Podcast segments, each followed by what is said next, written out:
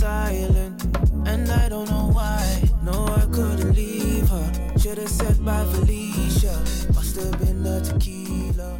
I wish you had amnesia. Welcome, welcome, welcome to the No Clue Podcast, episode eighty-nine. We're back. I'm one of your hosts. I'm Tyler, I'm Mike. and as usual, we'll start with sports. Um, the football games this weekend. Good games, both good games. Well, I don't know about both. They were fun to watch. I don't know about that either. No, that not that second game. Uh, which one you want to start with? Second Uh, let's talk about the second game first. Okay, Packers 49ers. Man, it's been a while since I've seen a team get ass whooped like that. yeah, Uh, and you know, with these playoffs, just like last year, man. For those who think it's a passing league, mm-hmm. It, it's, you're wrong. Like that's not the case at all. Uh, and and the 49ers just proved that. Yeah. I, I mean, mean- the Ravens were proving it all season. Right. yeah, and the 49ers, the two best, well, two of the best records. Right. And, Mhm. and what's crazy is to to really like if you watch the game, it, it was just bully ball. Like that's really what it was. Offense and defense. Yeah, and it wasn't like they were like you know a couple times they called creative like sweeps, but for the most part they would just send their running back to follow a couple of linemen, and he was just getting yards. Mm-hmm. and that happened from the late from late second quarter to like mid fourth quarter. Mm-hmm. I mean, when was the last time you've heard a quarterback didn't have to make a pass for basically two quarters? and the offense was scoring points during that time. Right. How many passes did he throw again? Eight. Eight. Right. and I'm not I'm not gonna knock him because I think he has had a big year. Mm-hmm. he's had a good year. He's I, I thought he kind of started carrying them later in the year because their defense wasn't that good to close the season out. Mm-hmm. Uh, but I mean, this team is locked in. Who? Well, was it more of their defense or their offense, in your opinion? It was more of their defense. Okay. Shout out to um, what's his first name? Raheem Mostert. Moster, right? yeah, man. Great story. Broke records. Great story how he was turned down by a bunch of teams. Yeah. Uh, but The coach really believed in him. yeah, Gave him a shot. but I, I, I, it's hard for me to imagine that they could run the ball the way they did on anybody else. Other than the Packers. other than the freaking Green Bay Packers. And you know what? Everybody who doubted them, including us, Uh huh. uh, everybody who thought they were fluke, yeah. you were right. Why you say? Oh, the Packers. You talking about? Yeah, Yeah, yeah, yeah. Okay. because to get beat down like that, the the problem all year long was inconsistent play. Yeah. Right? Like the Packers would win all these games, but then Philadelphia just like stomped on them. Yeah. Uh, the Chargers just stomped on them at one point in the year. yep. and soft teams get exposed in the postseason, Yeah. and that's what happened. So, okay. So you're saying on offense they were soft, or they were on, or they were soft on defense too? They were soft on, on both ends Okay. because, Yeah. uh, and, and I don't want to get on Aaron Rodgers too much because it's a tough play. Uh, but they compared it. On, I forgot who was commentating on the game, Mm-hmm. but they once that uh, fumbled snap happened, Yeah. they immediately compared it to the Cam Newton play from the Super Bowl. uh, against the Seahawks, Uh, Broncos. the Broncos, right? Peyton's Broncos. Right. Yeah, yeah, yeah. And Yeah, how do you? yeah. First of all, I don't know how you fumble a snap.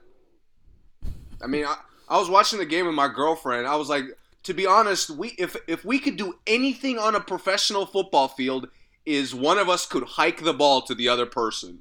Yeah, That's it. it's probably the easiest part of football. and to to mess that up, and then like just just if you watch it on replay, Aaron Rodgers just fades from the lineman's ass Yeah, as if he has the ball. right. And that to me at that point i was like you know the 49ers are just bullying them the 49ers want it more the 49ers are better at practically every position Mm-hmm. except quarterback Yeah. and and they dominated So, what did you see out of Rodgers, in your opinion?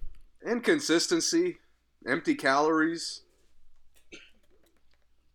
This is one thing, one reason why I haven't been a fan of Rodgers, and it is inconsistent. So I, I won't say like this is a blanket statement about his career, but I often talk about quarterbacks like Mahomes, like uh, deshaun watson like Deshaun Watson, like Brett Favre, I've mentioned a lot, even Eli, like Ben Roethlisberger. I never feel like the game is over until it's over. But with Rodgers, and uh, like I said, it's not every time, but this game, like the game was over uh, really early, and I I didn't see any fight. I didn't see the same fight out of Rodgers as I maybe would have liked yeah i agree and maybe he was frustrated, but I mean, you know, you gotta suck it up and get it done. the the packers almost at one point they looked too composed Right. which for to be a losing team. Yeah, which usually usually I love that. Like I want composure, I want, you know, players under control. But Yeah. with the Packers as the mistakes late in the first half started piling up, Yeah. it was just even keel. Mm-hmm. Like, dude, I need I need energy. I need fire. I need an 80-yard bomb that happened in the fourth quarter. I needed that in the second quarter. Right. Like this game, yes, it was a blowout, but if the Packers don't fumble a snap, throw a pick, and uh, I think go four and out Yeah. in three straight possessions and give up points each time, Yeah. they don't go in halftime down 27 nothing. Right. Prior to that interception, I thought this game would be 20 to 7. Mm-hmm. maybe even 20 to 3 which which again is I, i'm not saying the packers could have came back but it would have been at least a game Right. i mean they they made all these mistakes to just give uh, san francisco this gigantic lead and they had no hope Yep. that's why that's why i didn't enjoy the game Yeah. I get that. because the packers just look comfortable getting their ass whooped Right. Yeah. Well, it, that that was disappointing for sure. Cuz I definitely thought, man, you know, Rodgers is going to fight this to the end. I didn't see any fight. I didn't nah, see any none Yeah, and I didn't like that. And then, again, that's one thing I. It's been hard for me to like Rodgers for a long time because of that. And I can't say he's always done it, but I've seen more of it than I have. Like I said, even Eli. Eli, no matter how bad the score is, Eli is still gonna go out there and try to win the game. it doesn't matter, no matter how Yeah. bad he's playing. yeah I don't like if you're gonna be a safe quarterback, you can't throw the interception like he threw.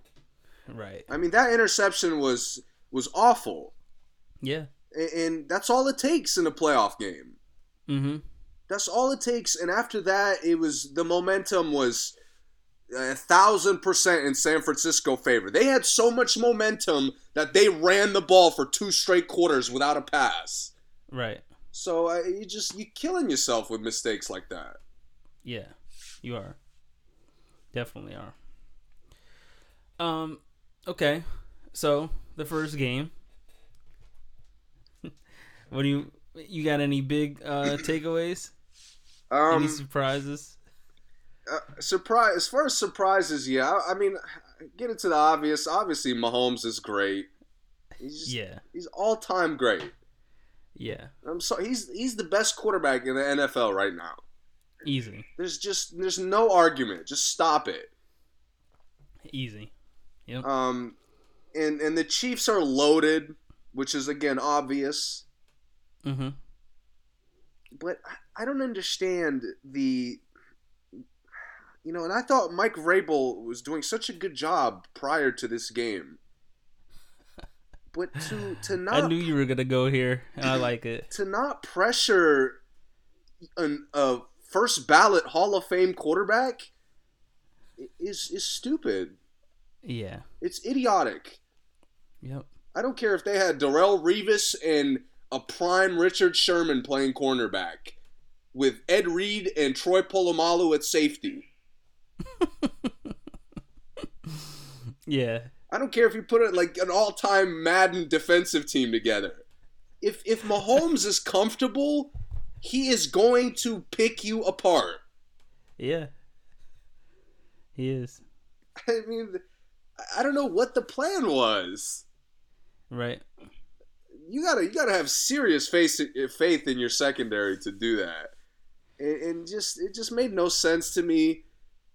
And he was just and he was incredible. Yeah.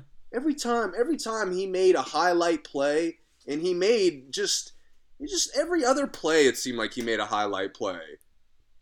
Right. Uh, every time he made it, I'm like, you're just gonna let him be comfortable.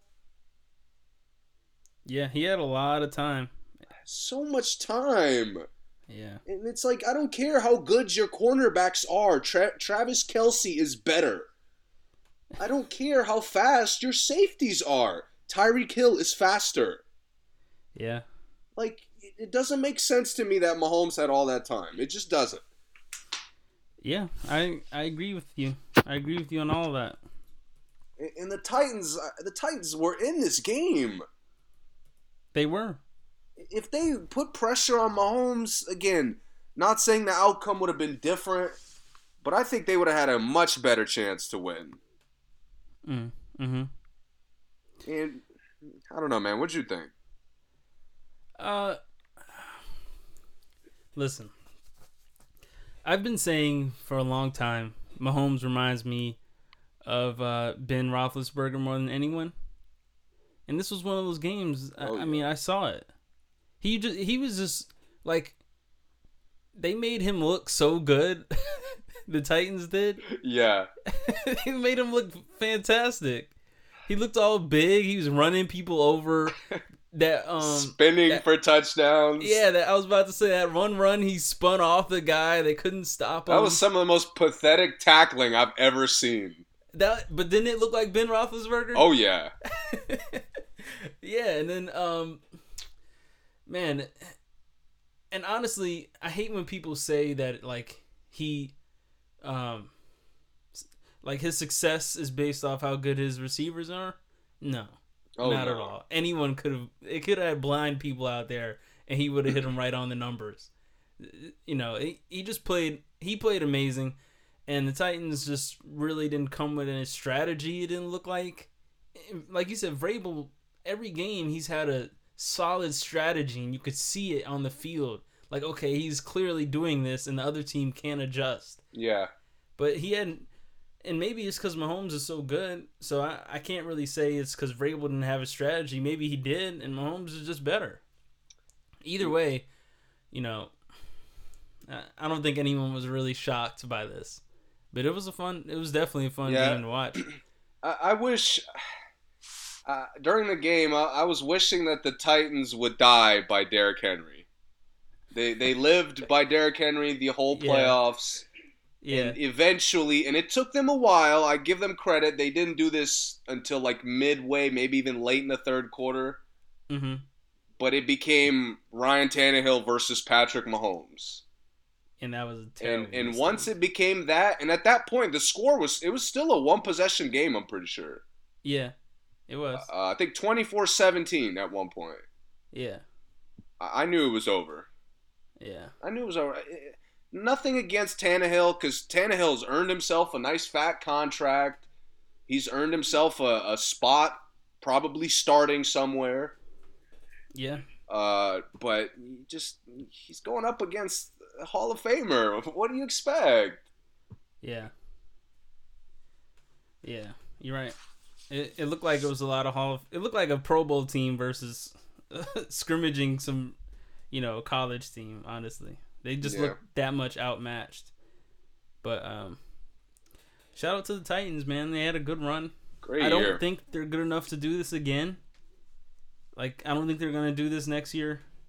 I don't care really uh, how good Henry plays next year. I don't really see them coming out the box like still hot, but we'll see. I, I want to see if they pick up receivers. Like if they get wide receipt like playmakers on the outside, Yeah, and they already got the the rookie, and their tight ends are pretty decent. yeah, But if they if they add like real weapons, just whoever their quarterback is, just to make it easier for them, yeah, um, and they still you know they live and die by Derrick Henry, I, I could see them doing this again. yeah. We'll see. It's gonna be tough, Yeah, and yeah, like you said, whoever their quarterback is, I think that's gonna be the biggest. yeah. Yes. I don't know if they're gonna commit to Tannehill. I I would assume. Uh, you, you but would assume yes. I would assume they would, yeah. hmm But I, I've been surprised before. Yeah, I'm gonna assume no. I think they're gonna go off and see what else, see if they can attract someone else, and then you know Maybe if- Teddy maybe Bridgewater? Can't, uh, he would be nice on there. It'd be interesting to see him on there.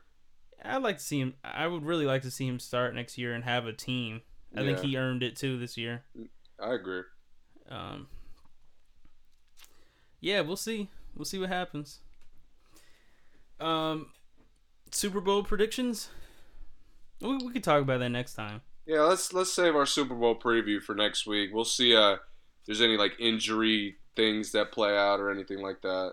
Yeah, yeah. Okay. Um, anything else for football?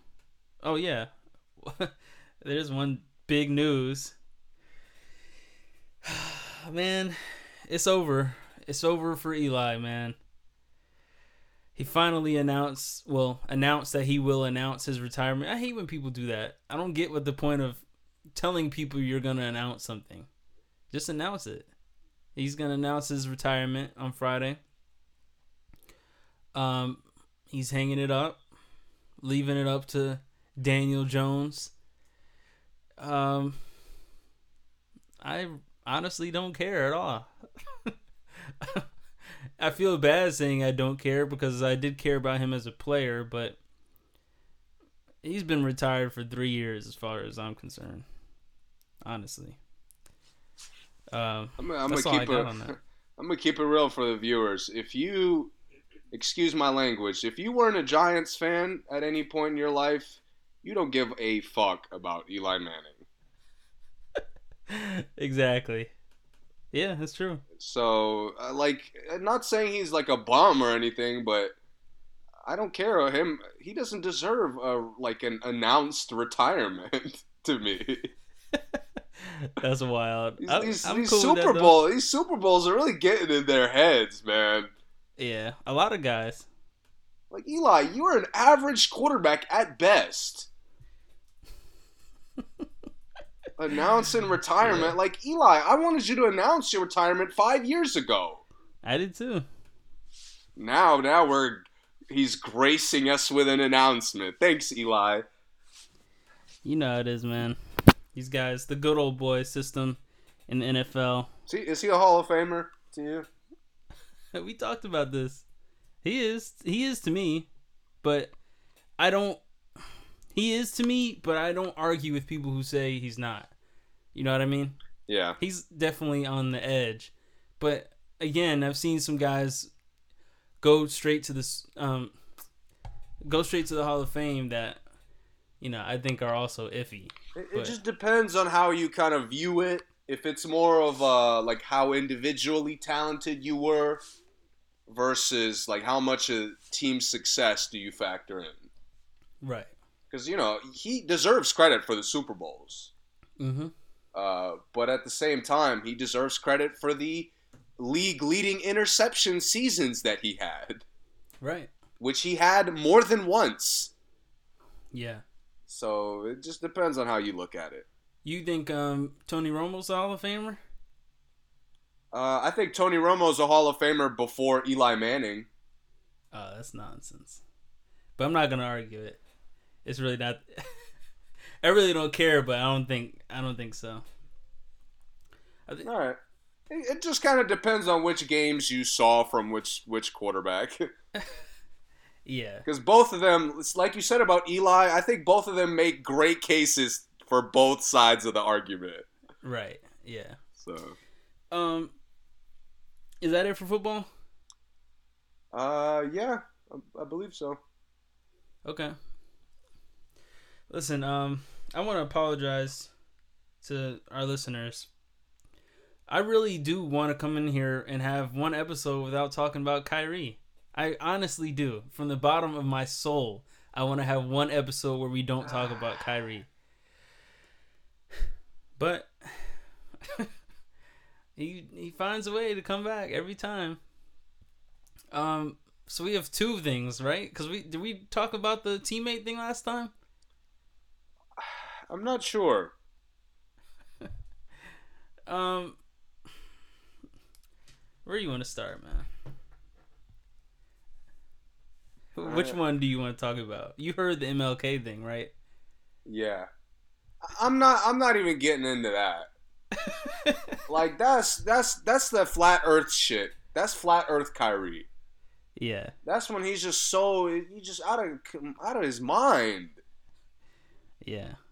Uh, but let's talk about his uh, pieces. Okay. Wait, I think I might have the clip. Let me see real quick. I think I might have it.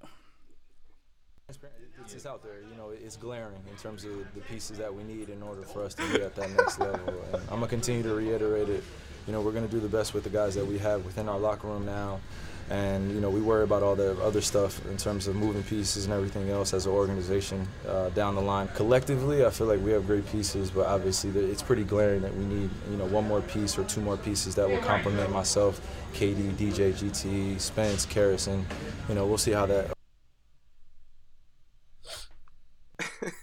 it makes me laugh every time.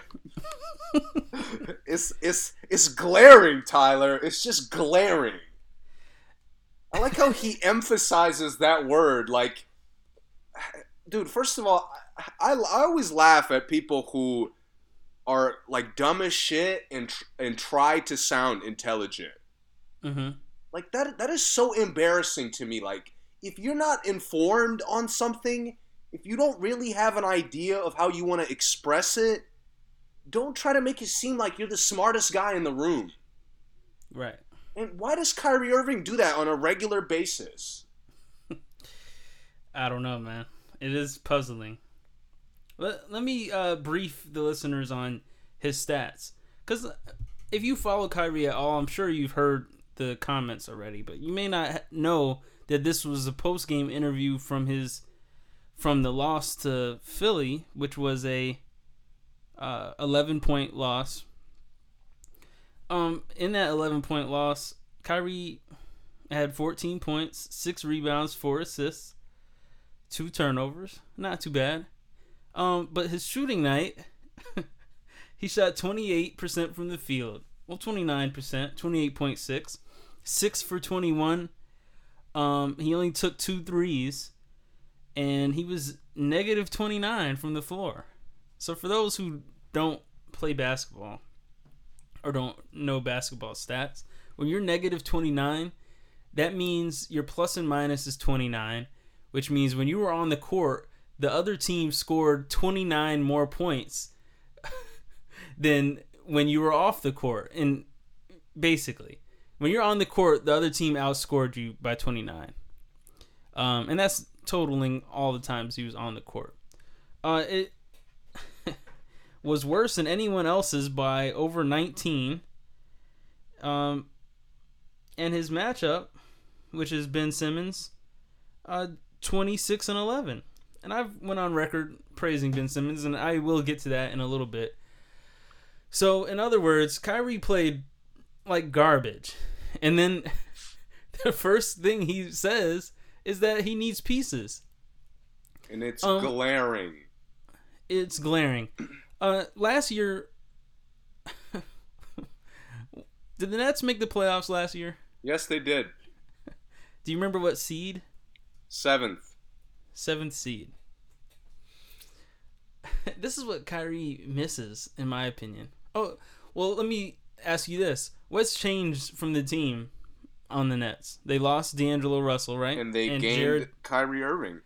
and they lost Jared Dudley, and got Taurean Prince, Wilson Yes. Chandler, DeAndre Jordan, right? And Am I K- missing anyone? And KD. and KD.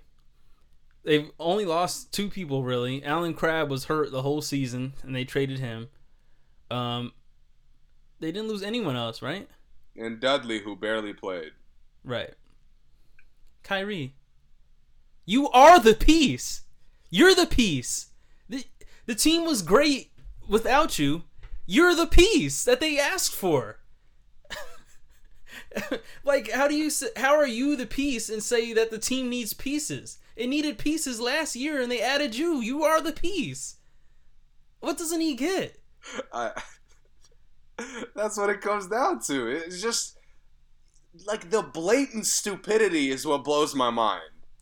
bro, how do you go minus 29 and you miss how many shots did I say? 16 shots? 15 shots? And say you need pieces. Shoot better. You only sh- and then I watched the full interview by the way, and he's like, "Yeah, maybe I should have been a little more aggressive. You only took two threes. What were you taking? How could you be more pull-ups. aggressive?" I'm, I, yeah, but how do you be more aggressive when you're taking pull-ups? Those are good shots. You're not going to the basket on Al Horford. I saw the highlights. He went to the basket and he was getting blocked. I mean, he was taking wide open pull ups too. The ones he missed, he was all by himself at the free throw line. And you saying you need pieces? And Glaring. It's I would- glaring.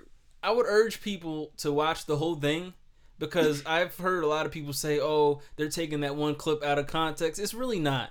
I will say this: before he says that, he says, um, "Yeah, you know, my teammates played pretty good tonight. I'm glad, you know, they're playing well." But, and then he said, "What's in this clip?" So uh, he did praise how they played that night, but also said that some of them got to go, basically. I mean, come on, man. Every week. Just stop talking. Take the fine. Just take it. It's like 25 grand. That's nothing. You got that Uncle Drew money. Uncle Drew, the shoes, people like those ugly shoes. I mean, the, he got clothing with the third eye or whatever. Come on, man. Just just take the fines, please. I don't want to talk about you every week cuz I I used to want to like Kyrie. Now I don't even want to like him anymore. Honestly. It, it's it's too stressful trying to like him because he gives me reasons not to. It's like he's telling me not to like him.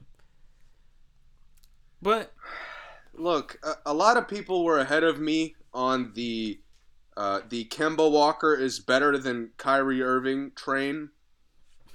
You Yeah. were what you were one of them. There was there's a couple other people who were uh, ahead of the curve with that one, yeah, and, and I've been saying for a little over a month now that Spencer Dinwiddie's better. yeah, Is they have they have the you just said they upgraded. yeah. They upgraded, and the clown that is supposed to be leading them is talking about we need to upgrade. Right. And they're the, pretty much in the same position they were last year with a better roster. Mm-hmm. Maybe maybe the problem is the roster isn't as better as we thought. Right. And it, That that can only be the problem. I mean, Taurean Prince is like he would start on every team in the league. at some position. Like he's just one of those players that is just I mean, he's doesn't hurt you. He, Right. hits- he takes good shots. He hits shots. He rebounds well. He plays a good defense. I don't know a team that wouldn't want him to start. So he's not a bad piece. He added. I mean, um, DeAndre, he doesn't hurt you that much. If he does, I mean, he doesn't play much anyway. He just doesn't have energy. He's been dropping dimes. Uh, that, he's one of my favorite celebrations, by the way, the picking up the dimes this year. He's been playing well for someone who comes off the bench, taking a bench role. I mean, the only person who's not playing good is Kyrie. Bro, the only person watch- who's not doing his job. If you watch the Philly game, and I'm telling you, Spencer, please watch these Brooklyn games. Spencer Dinwiddie does what Kyrie does with way more efficiency. And less dribbles. It's so obvious when when Dinwiddie has the ball, guys are ready to shoot. Guys are ready to make plays. Guys are mm-hmm. ready to get the ball. When Kyrie Irving has the ball, Joe Harris gives no fucks. Joe Harris is doing that that uh, James Harden just drift back on defense if you don't have the ball. Yeah. Taurean Prince is not ready to shoot the ball because he doesn't expect to get it 90% of the time. Right. It's so obvious. Kyrie, you are the problem. Yeah. and, and it'll take another exposed playoff run. Uh, maybe even we gotta wait for for them to get exposed with Durant next year. Yeah. And I'm I'm sick and tired of these mature teammates who want to take the high road and defend him, talking about he's not that bad, he's not this, he's not that. He's a selfish fucking asshole, is what he is. Yeah. I, I mean, it's so obvious that I don't understand why people are like trying to defend him. Yeah. again, maybe you're not wrong. Even if you did need pieces, you don't say that shit to the media. Right. We didn't. Nobody agreed with LeBron for talking about we're top heavy, Right. but Kyrie's all of a sudden being a, a good leader, talking like no. This is Yeah. that weak ass mentality that makes old school players hate this generation. Because it's always about I need more, I need help, I need this, I need that. If you're really a superstar, why are you getting a max contract if you need all this other shit? Right. And like you said, he has it. Yeah. He has it. If he doesn't want to realize that, then he's just an idiot. I'm gonna say it, man. Kyrie is just Iverson again. Honestly, this is just re- Iverson reincarnated as You far as I'm right. concerned. He just doesn't. I mean, he could average as many points as Iverson did if he It really just- wanted to. He I- doesn't get the like Iverson got the luxury of a team was built around him. hmm Like Kyrie's never had that. But Iverson never asked to leave. Also true. because I would argue that Cleveland was built around Kyrie. I mean, LeBron came there. You think LeBron would have went to Cleveland if Kyrie wasn't there? Probably not. Exactly. The team was built around Kyrie in the first place. I, mean, he they he brought anyone that Kyrie needed to win, and he did it. And then they said, "You know what? I hate these guys. I'm out of here." It, it, look, it was the same thing I used to say about Dwight Howard. Mhm. When when you move once, you could blame you know whoever you moved from. Maybe they were the problem. hmm But when you move multiple times and it's just negativity after negativity every time, Yeah, and every time the team thrives without you, yeah, you're the problem. yeah. Westbrook too. I mean, to, it just blows my mind. You go to a playoff team. This team was the seventh seed next year with with D'Angelo Russell. Yeah, D'Angelo Russell's leading the Warriors right now. What are they doing? they're fighting their asses off to get the number one pick. That's what they're doing. yeah. and And- they're still taking teams to overtime games, which is crazy. Yeah, and last year, deloading led it led this same Brooklyn team to the playoffs. and no one, nobody, D'Angelo Russell's mother wouldn't even say that D'Angelo's better than Kyrie. Right. Like no one believes that, and it's fine. But who plays better and who gels better with the team? But my eye test tells me that people like playing with deloading. for sure. At least, at least in Brooklyn, people like playing with him, Yeah. And I don't see that ever from Kyrie Irving. No, me either. I mean, Since Cleveland, I haven't really seen it, to be honest. Terry Rozier took the Boston team to the Eastern Conference Finals, took them to the, you know, three quarters into going into the finals. They were a quarter away, a good quarter. They blew it in the last quarter of that Cleveland series, a quarter away from going to the finals. I just I want mean- to point out all these Boston uh, young wings are thriving since him leaving. Oh yeah, And Kemba is still pretty much their leading scorer, yet all three of those guys are thriving. Kemba hasn't changed at all. He's the exact same player he was. in Exactly. Yeah. And yet three other guys are thriving. I've I don't I've never seen anybody thrive with Kyrie Irving. No, me either. LeBron thrived in spite of Kyrie Irving, if anything. Yeah. Um all right. Let me make a transition. I want to bring back something I said on here about Philadelphia, the 76ers. Ah. Embiid has been out since January 6th. Over the month of January, Ben Simmons has averaged 22 on 62% shooting, uh, 10 rebounds and 8 assists. And they're, uh, I think, 5 or 6 and 2 since Embiid is out. Bro, Ben can do this. I- I've said it. I said it on here. If they were going to trade someone, I would say trade Embiid. Ben, did you see the game he had yesterday or the day before yesterday? 34 a 34 point triple double? No, I missed it. Bro, th- on, let me pull it up. I don't want to get it wrong cuz I think it was on Brooklyn again, actually. It was. The second time they played Brooklyn. Uh 34 12 12 and 5 steals, 2 blocks. I mean, he filled the stat sheet. He's been dominating, man, with uh what's Thybulle's first name? Matisse Thybulle starting at small forward. And I mean, this bench: Korkmaz, Neto, Mike Scott, and Jonah Bolden. I mean, I I think Ben really makes all the players around him better. And when they spread the floor and Ben can like actually be versatile, I think one problem with um, Embiid there is Ben has to play point guard. One thing when Embiid is not there, Ben can play point guard. He can play power forward. He can play small forward, whatever he needs to play, because he has more of the court. You know what I mean? Yeah. And I've seen that in the highlights, and they um they beat some good teams. They lost to Dallas and they lost to Indiana. They beat Brooklyn twice. They beat Boston without Embiid. Um, yeah, man, I think the team's gonna have to really look at this. Um, these last couple games, the month of January, since Embiid has been out, he's went crazy. But uh, I haven't I haven't said anything for a reason. when Embiid comes back, I, I don't know. I want to see what they do when Embiid comes back. When Ben with Ben hot like he is, and Embiid comes back, what are they gonna do?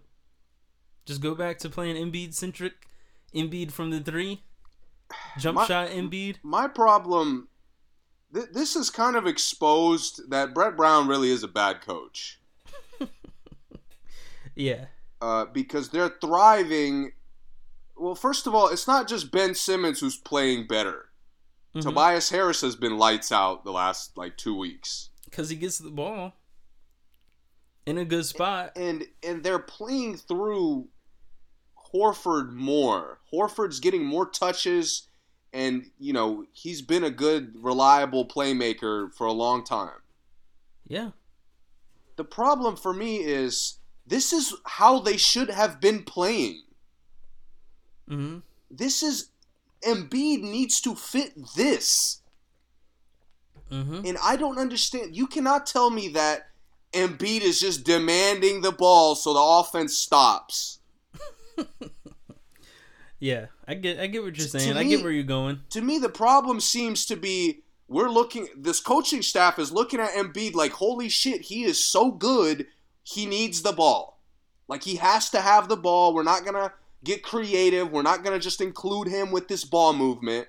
We're going to give him the ball and play off of him. So you're saying maybe less Embiid production would help the team? Absolutely. Okay. And to me, to me, it's not it's not all on the coaching staff. Some of it is him drifting on the perimeter way too much. Mm-hmm. But but to me, it looks like the offense is schemed that way. He's also a black hole too. When he gets the ball inside, you might as well run back on defense because he's not. But if He's he's, getting passing. it inside, that's fine. Mm-hmm. That's fine. He's a mismatch. I want him getting hooks. Mm-hmm. What I don't, what I hate, what I cannot stand when they do, is when they use him as if he's Al Horford. Where he has to take a dribble and look for the pass. Yeah, he either has to attack off the like a fake handoff, or you just clear out the perimeter for him. Yeah. And every time they do that, Ben Simmons is lost. Yeah. Like he just he doesn't belong out there when that happens. Right. And that that comes down to coaching. Like like I'm excited about this this team's potential, seeing Mhm. how well they're playing. Mm-hmm. But to me, if Embiid comes back and the ball movement stops, Brett Brown needs to go. But uh, let me ask you this: Do you think? Do you honestly think another coach will come in and change Embiid's production? Yes. I mean, you know, depending on who it is, Yeah. I- I can't like I don't want to make the assumption that Embiid isn't willing to change as a player Uh huh. because he's not you know, he's not 30. Right. Uh he's it's not we haven't been looking at him play this way for 8 9 years. Mm-hmm. And one thing when I when I watch him commit to the defensive end, Oh, he's a monster. dude, he is unstoppable. yeah. He could easily compete for defensive player of the year. Yeah. He could Easily. sure. for sure. Which is which is what I want him to do 80% of the time. Yeah, I, I think so. I agree. Uh, so so to me the problem comes back to coaching. Now now if we go into the playoffs and and Embiid is just forcing bad shots and and then next year it looks the same way, at that point I'm gonna have to come on here and say I was wrong. Mm-hmm. But I'm not gonna just denounce Embiid as just a black hole when he's it looks like he's being used that way. I can see what you're saying. Yeah, that's possible. I um, yeah, I I would like to see a new coach there as well, but I I just I don't know, man. I, I think the reason why I think Embiid might as well just not stay there is because he's kind of how I say a lot of times about like Westbrook, how Westbrook is now. If you want Embiid, like you don't need Embiid to not do not be Embiid in his mind. I'm not saying Brett Brown because Brett Brown obviously could make it so that Embiid gets a lot out of being somewhere else. I mean, if he was a good coach, he could. But um, I don't know, man. I, I think a GM would say, well, Embiid is only averaging, you know, eight and eight, and I, I do not- think you're not on eight, to eight. something. Huh? I, I do think if he comes back and he's a black hole this year, yeah, and you know they lose in the playoffs because he's a black hole, uh, then if they're a smart organization, they're gonna look at that. You know who I would love to see coach this team? Jason Kidd. I would like to see that. I would like to see Jason Kidd say, "I'm I want a point guard centric team. Let me let Ben Simmons work. Let me let um Embiid be a center and not a stretch uh or not a big 3 like he thinks he is basically and try to take people off the dribble like you said.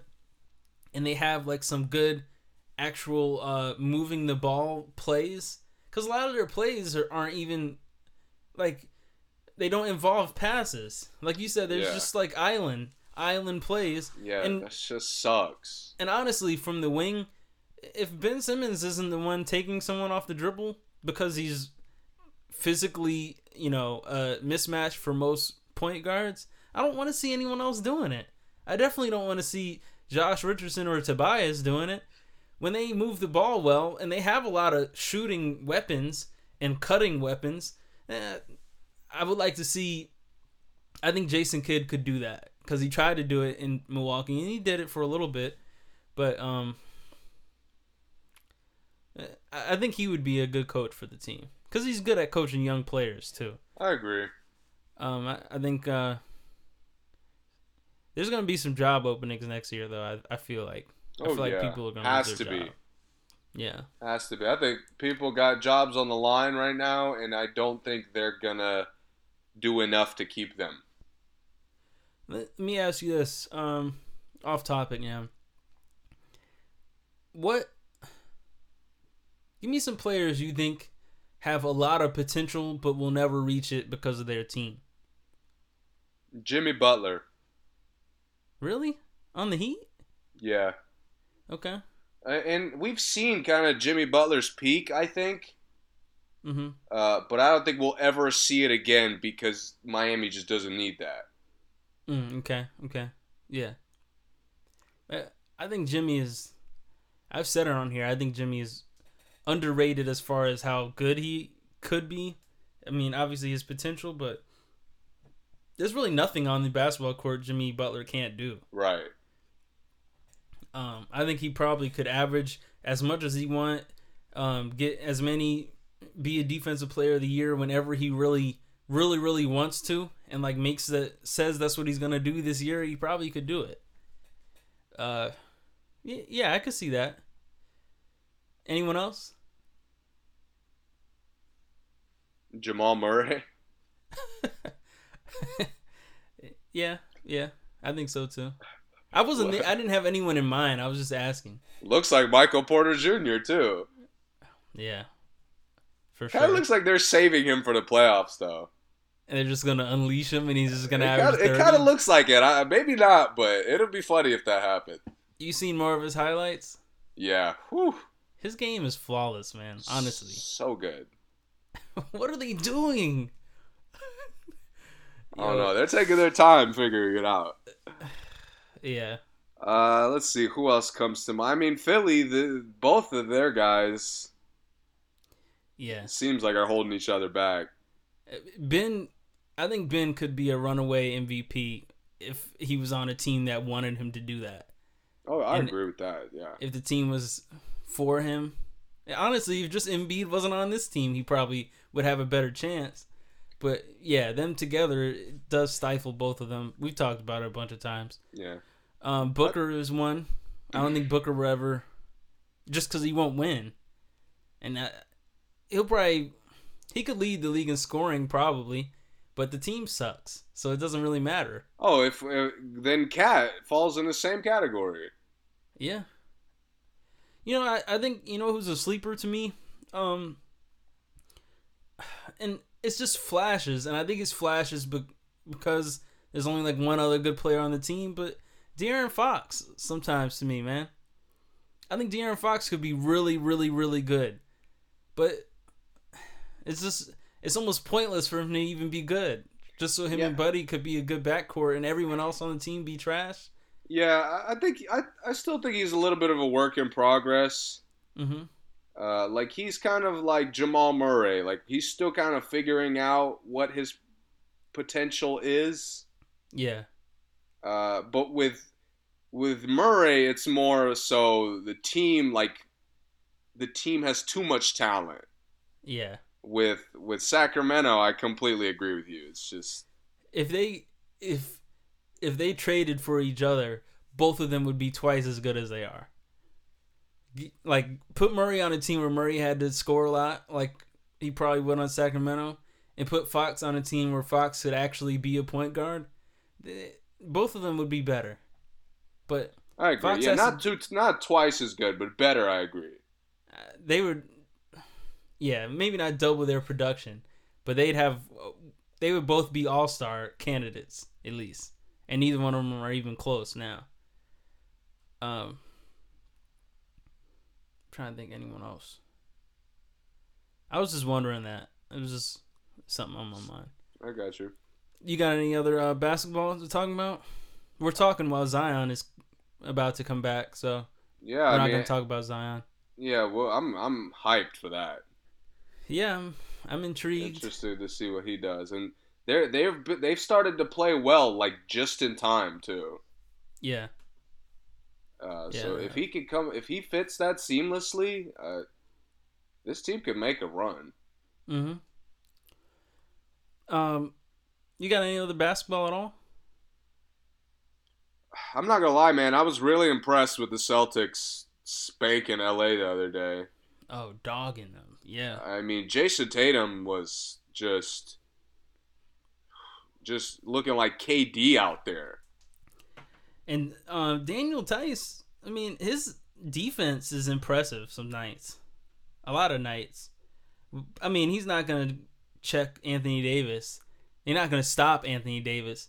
But his, you know, he gets some really clutch blocks, some clutch steals that really helps the team a lot of times. I think he just plays off their energy pretty well. And he doesn't he only does what they need him to do. And Kanter, I mean, they got a good team, man. I, their bench does just enough. I think it's cool how they put like one bench player in or two bench players in, but still have one of the big four in, so Yeah. they still have good scoring options. Probably two of the big four. Um, And I, I really liked how aggressive their wings were. yeah, I, I thought, and it wasn't just like, like yeah, they hit tough shots, but I thought Brown, Hayward, and Tatum would get like timely shots, hmm would get timely free throws, timely fouls. They're a three-headed monster, man. Uh, and yeah, man, it, to to see what they how well they played without Kemba really having a good night, hmm uh, I, I was impressed. Yeah, he just had a. I mean, he- he didn't play bad. He just didn't, you know, wasn't overly aggressive. He played just good enough. Yeah, Yeah. I'm, gonna, I'm gonna be honest though. I, I think the Lakers are a miles better team than Boston is.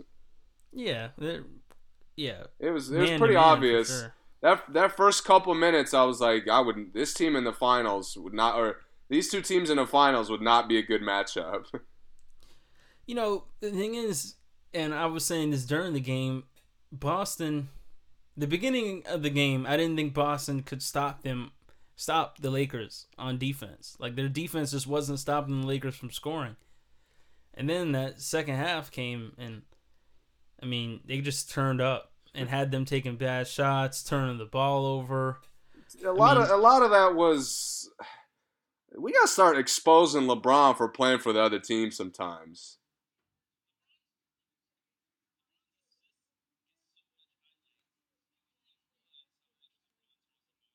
Oh.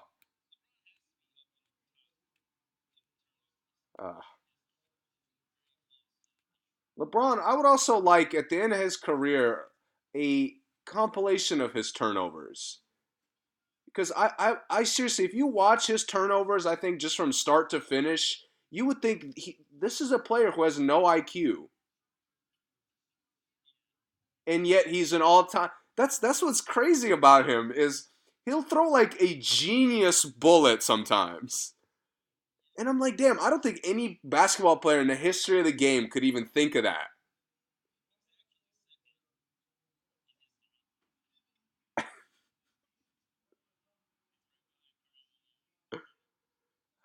I mean, that's crazy, but it just sometimes he makes these like Magic Johnson genius plays.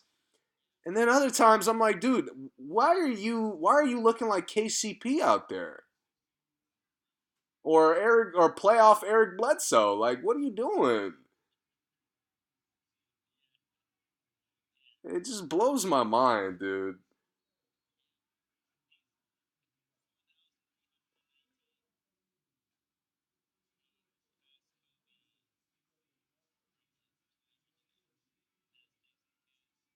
Kobe who Kobe who shot every time he every time Kobe had a doubt, he shot the ball. And LeBron, who's supposed to be a point guard, has supposed to be looking for you know assists or looking for teammates, is he has more turnovers. That's there's something wrong with that.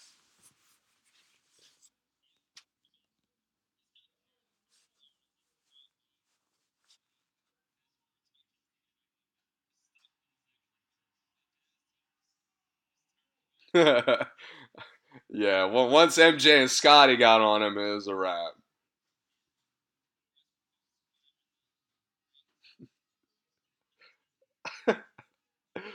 Depends on how long his career goes. We'll see where he ends up.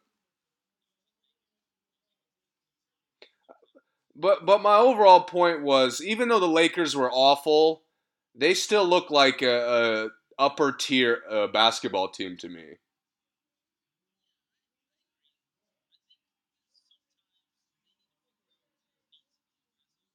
I agree.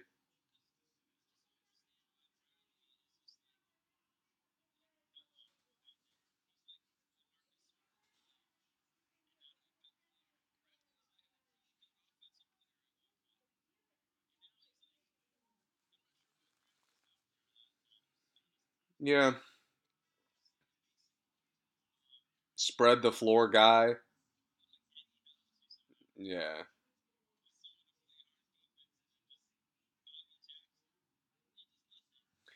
He, he did good, do a good job of that in that Boston game. He got a couple back doors.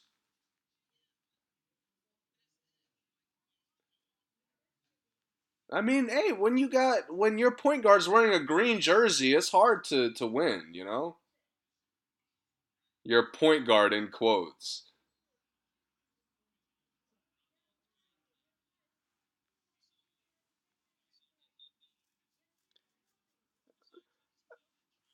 I, I, just I took a lot more from Boston than I did from LA from that game.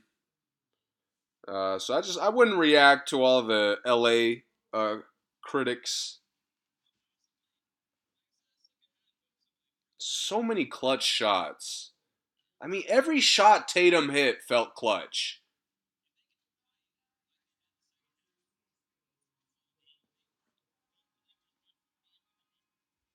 Oh yeah, if Tatum and and Hayward play the way they did, they're they're a contender, a genuine contender.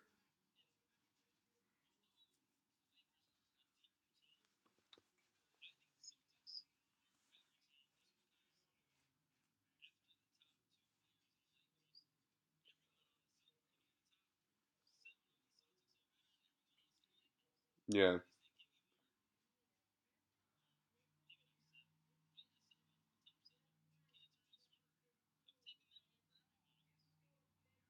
I, I probably wouldn't take. Uh, that's I still hang on to Danny Green.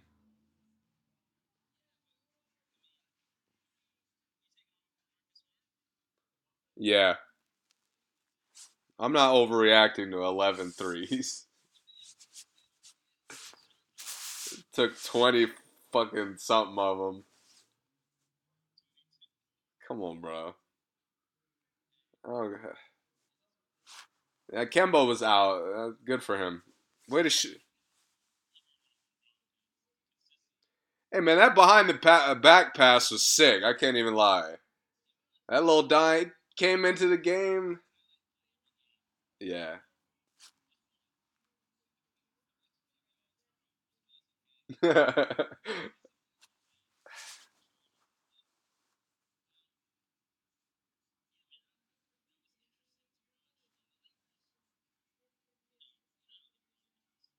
yeah, he just coasts. We know.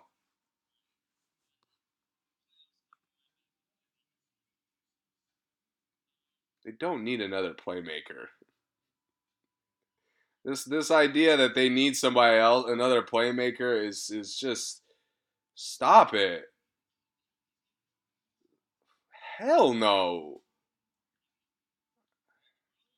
Detroit, no. Rondo. Rondo and Quinn Cook. There you go. Package deal. I mean, what's in a pick? I'll give you a pick too.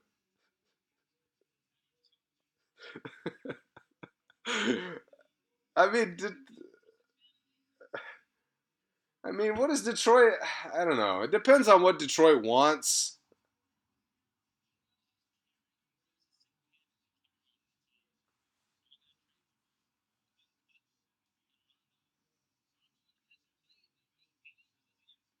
Yeah, he'll only probably play like 20 more.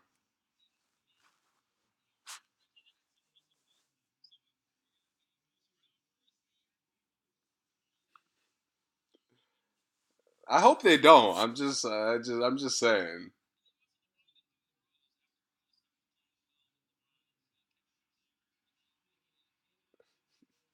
I don't even think, I, I don't even think D Rose can play well with LeBron. To be honest.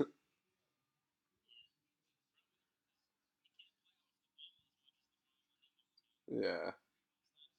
And they're wasting him by putting him out there, just like Rondo. They put him out there. He's got to like be a ball mover. Like, no, if I need I need you to be a playmaker. That's your strength. Quinn Cook could come out there and move the ball. Oh yeah. Oh yeah.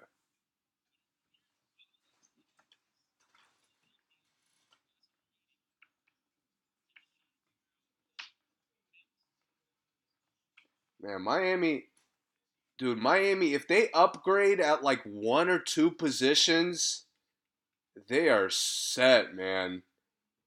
And they're they're in a rare position of like they could get rid of so many guys and still have their core rotation intact. Yeah. Like they they have at every position if they lose a guy, somebody else could step in. Eh, I, they might be the only team I could think of that could do that at every position. And, and part of that is part of that is because they have bums who play well.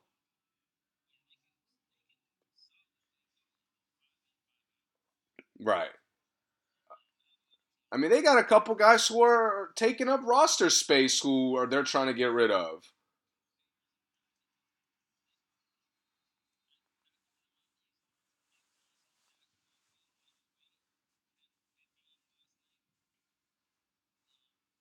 That's what you get with Miami, man. That's what you get with Miami. Miami, anybody can lead them any night. And and I Jimmy Butler has fit into that seamlessly. How many Yeah, how many other stars do you think could have done that? I don't think everybody like Kawhi Leonard couldn't do that. Right.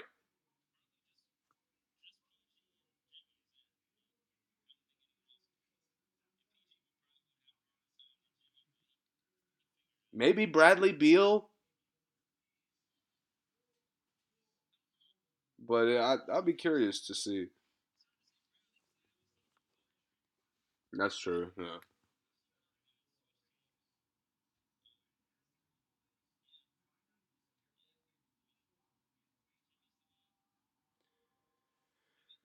I mentioned, yeah, they're. I think they're second right now in the conference. If they could, dude, if they could squeeze out home court for the first two rounds, they they they can make some noise.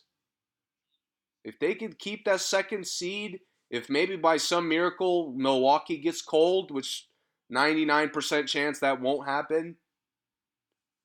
Uh, but if Miami could keep that second seed, man, they're they're in business.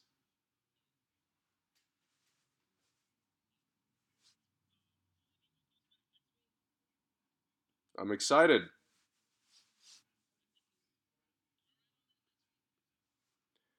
Uh, he was supposed to come back late January, so yeah, should be. Yeah, I think he's gonna have. I, I think he's gonna take a while to start like really producing a lot.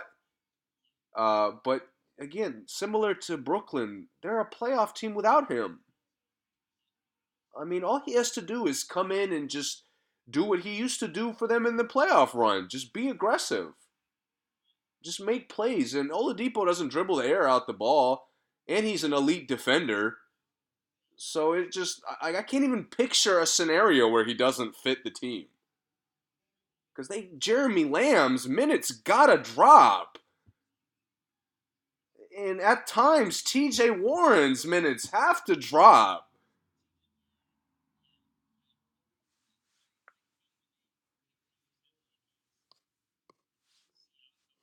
He's at NC State again. But like I, I get that they do that right now because of how limited they are. Uh, but when Oladipo comes back, I don't need that shit ever again.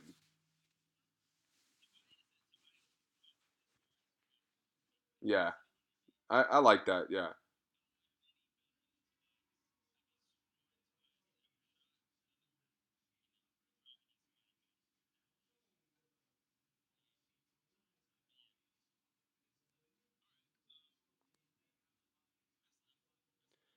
Uh, real quick, two two quick things.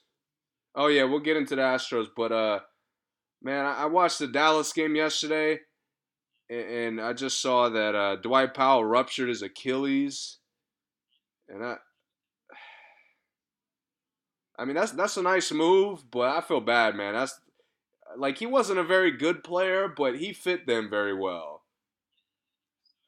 Uh, and they're, they're gonna miss that like bouncy energy that he had. So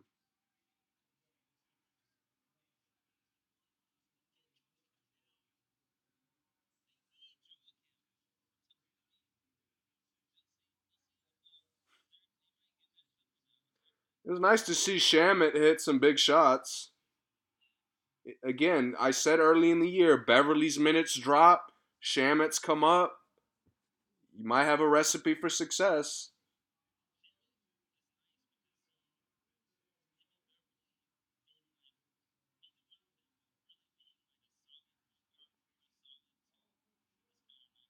Right.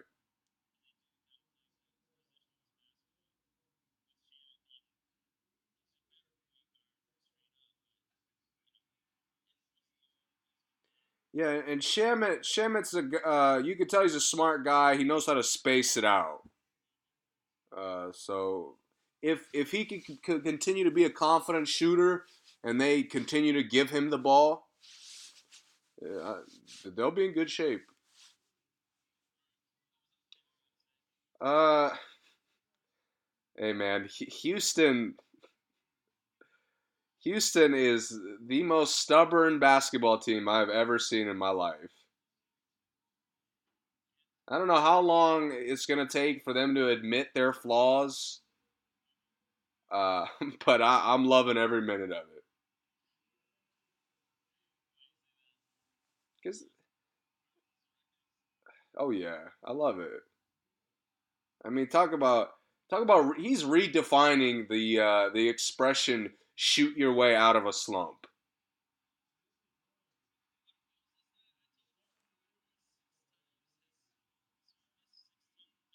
Yeah, yeah. I mean, look, if if you don't even know basketball that well, just basketball 101. If if a shot is not going in, you you can't continue to take it. I'm, I'm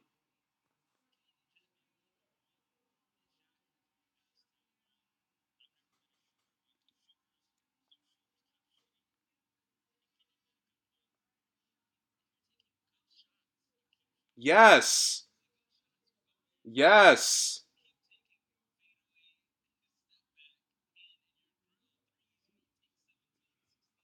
Right.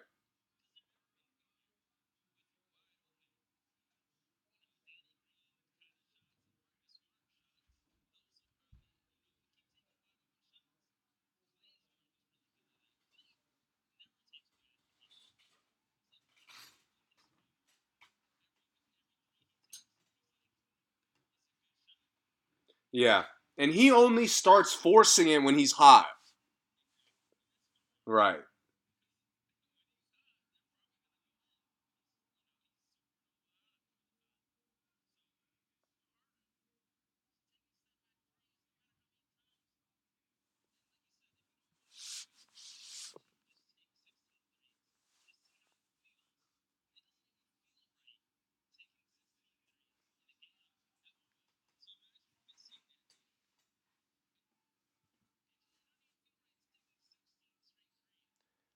I mean, dude, all I heard, all I've been hearing about James Harden is how his bag is crazy. His bag looks hella predictable the last couple weeks. Because all teams are doing is putting length on him, and he's just continuing to chuck awful shot after awful shot. Right. And it's so obvious. Like, dude, get a layup. He doesn't even get free throws like he used to.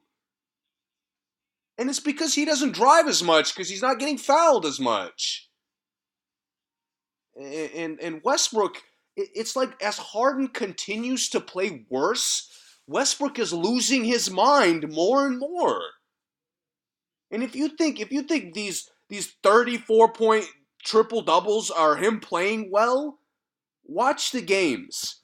Watch what happens when there's crucial possessions. It, the Rockets become allergic to ball movement anytime there's a, cru- a crucial possession. And it's like they refuse, like they have one of the better sixth men in the last 10 years. Anytime there's crucial possessions, they don't want to pass him the ball. And then he, he ends up taking awful shots when he does touch the ball, which I can't be mad at. And watching them play, I watched him against LA over the weekend. When PJ Tucker was touching the ball, good things happened. Whether he exactly whether it was an open corner shot which he would take, which is which is he's known for that, whether it whether guys closed out and he attacked and made a floater or made the next pass. And, then and then crucial possessions came and PJ Tucker wasn't even involved. Like you just you hit him and it's just ISO Harden, ISO Westbrook, ISO Harden. Like you gotta have something has to change. You can't just live and die by your best players' step back three pointers. Can you imagine if Golden State did that with Steph Curry? Uh, it wouldn't even make sense. It wouldn't even make sense because Steph Curry's too smart of a basketball player to do that shit. And it's too good of a culture in Golden State for that to happen, but it's just it's ignorant, man. And I'm loving it. Yeah.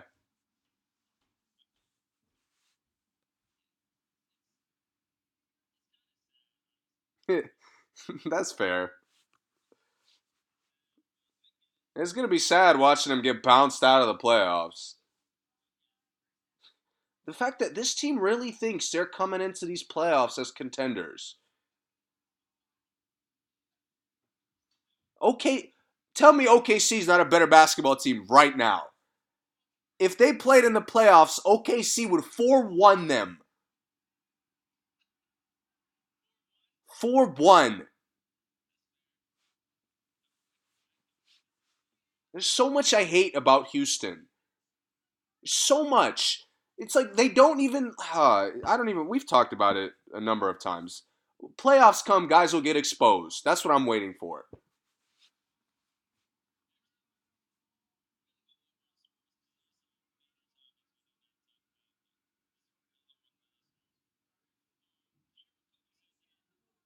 No.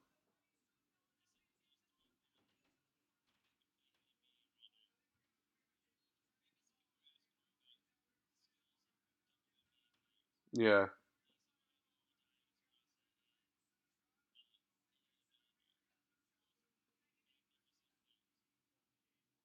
All three. You said both, all three.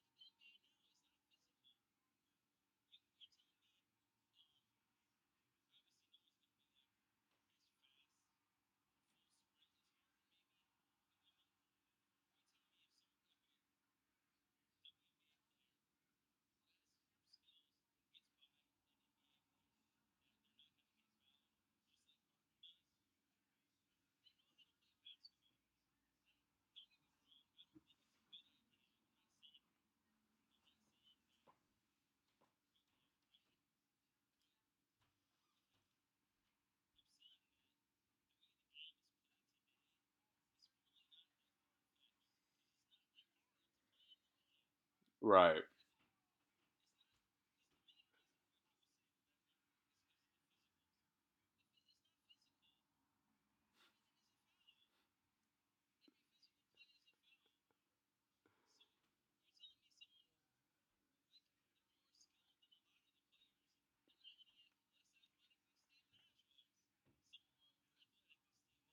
Taurasi Taurasi would give Nash a bucket. Yo, if Delle Donne got the post up and Nash was checking her, oh my god, and one.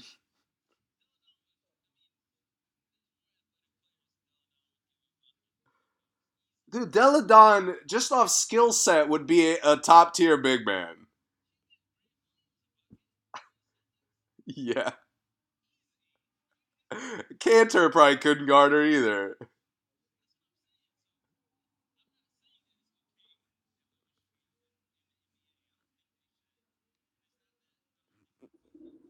I think, uh, yeah, I, that that's the key. I don't think they like should, but as far as skill goes, I think they're good enough. Right.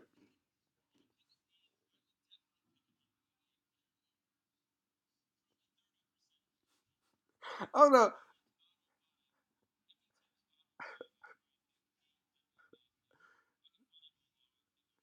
it's funny. Have you like you ever watched like low level girls basketball? Whether it's they're actually physical as hell because like the talent's not there, so they just end up driving through one another. A- And like I've I've seen the two men's basketball and women's basketball at various levels, and the gap is not as wide as people think.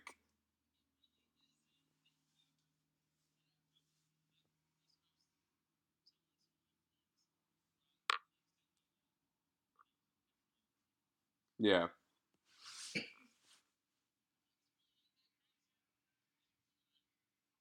bro.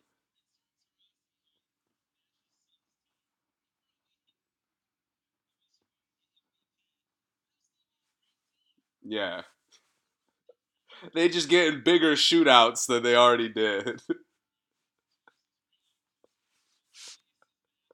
right.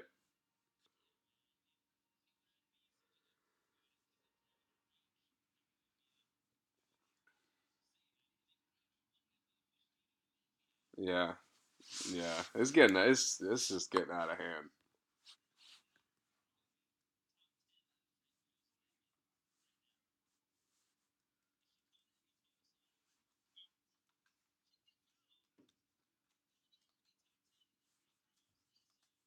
I agree.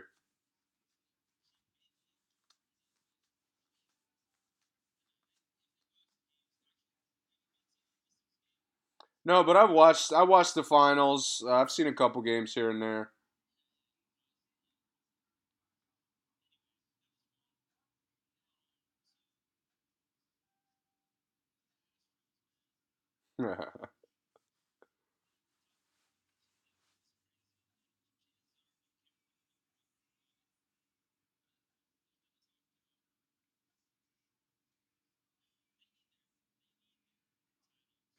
Absolutely.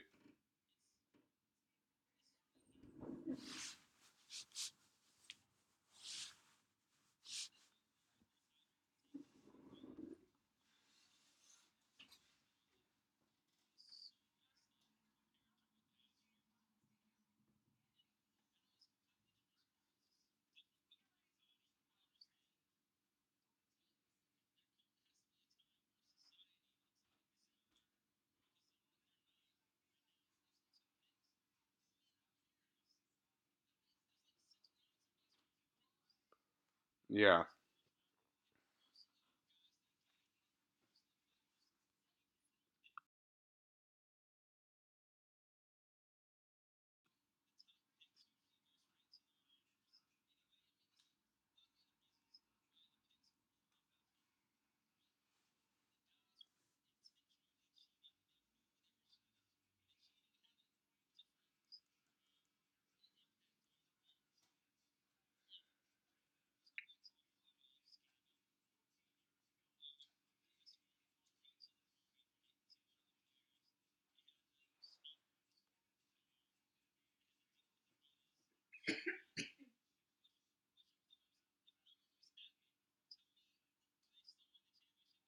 Yes.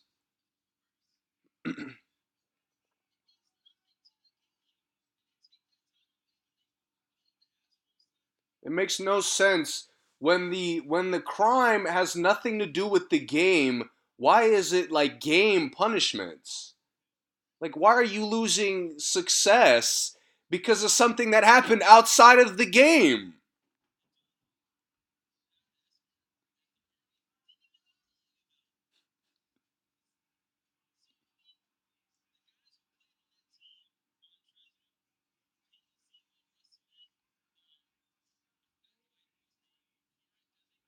Oh, Luke,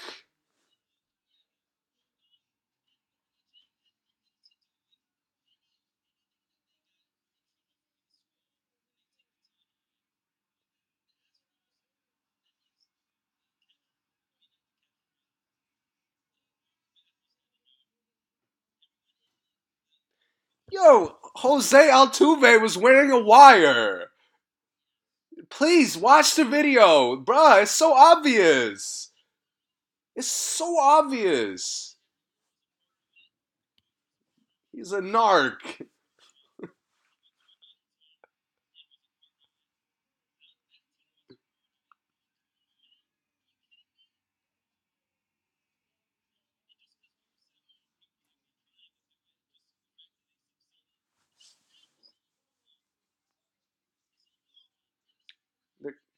Bro, they're getting an unfair advantage. Like an unfair advantage that that other teams don't get.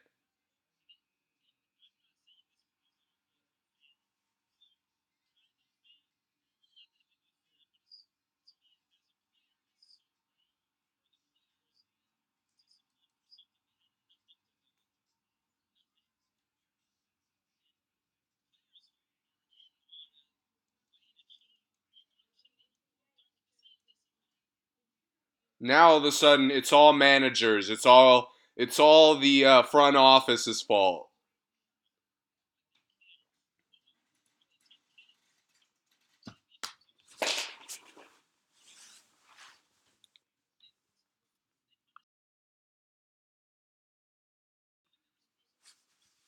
Right.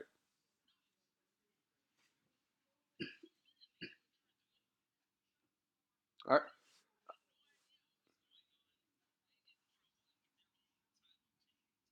yeah.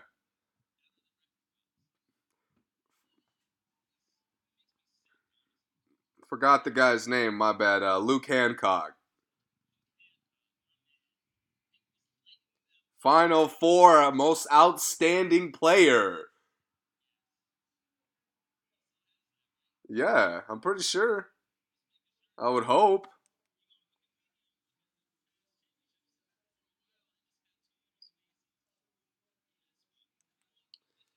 That's crazy, man.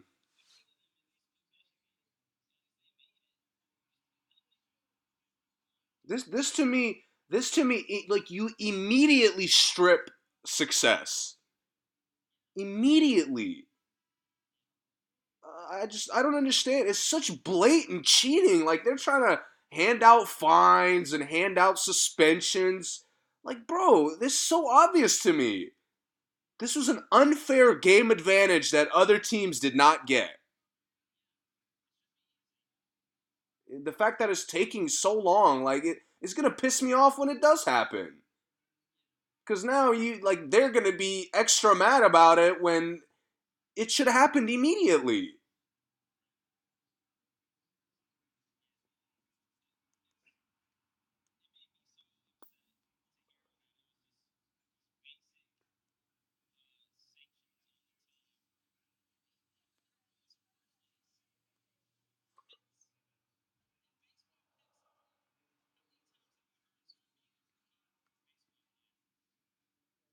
Nah, man. Bryce Harper. He was the only one in my time that I remember.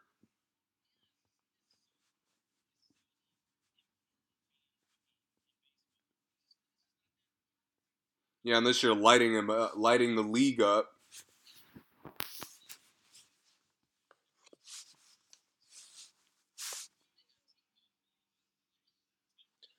I mean, we just talked we just talked about the Patriots, and they got what like the same punishment for the first uh, spy gate that the Astros are pretty much getting now, and it just is.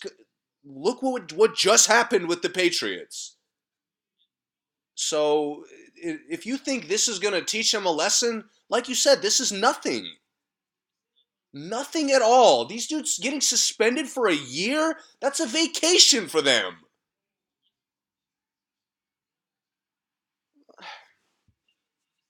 These dudes should be banned.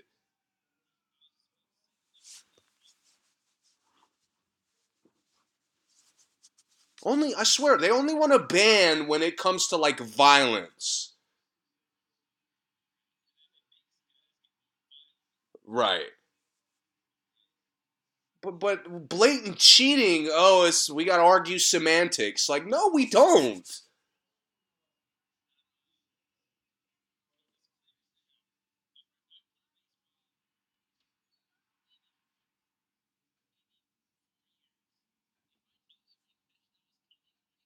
Dude, that makes the chances so much better.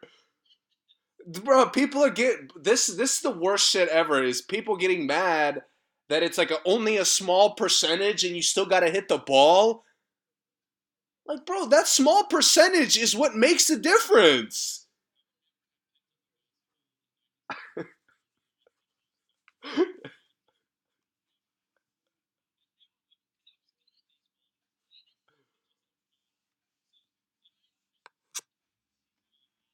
Such cheating. Such blatant cheating. Of course, of course it happened in baseball. Of course it happened in baseball.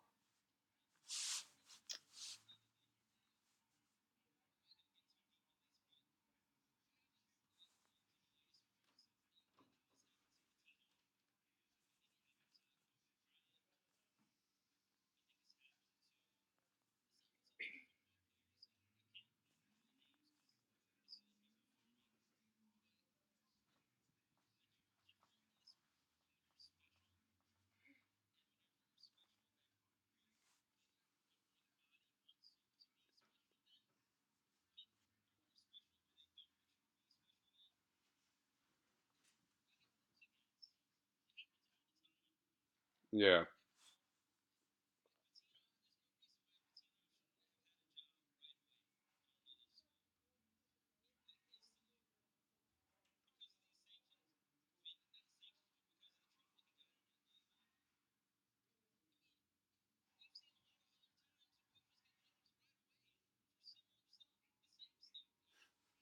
Bro, it's get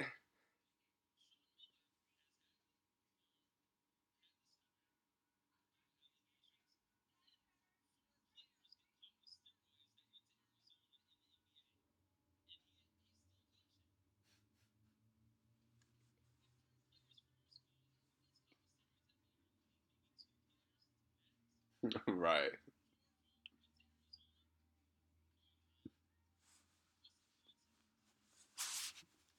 Hey, it's it's blatant again. Crazy, crazy.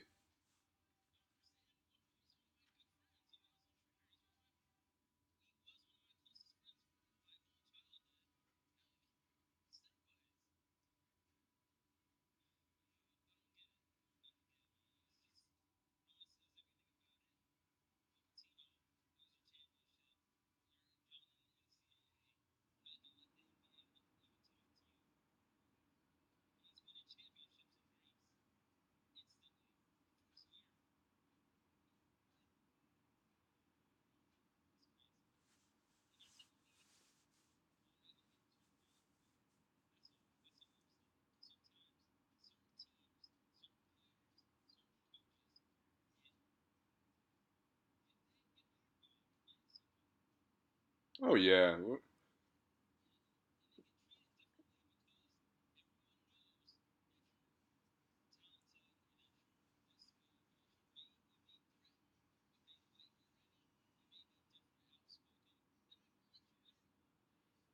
Yeah.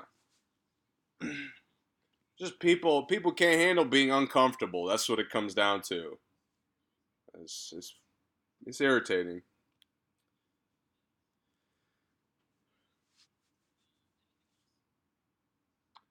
Uh, I forgot to talk about this when we discussed the national championship, but I thought Odell Beckham Jr. was a complete clown uh, after the game.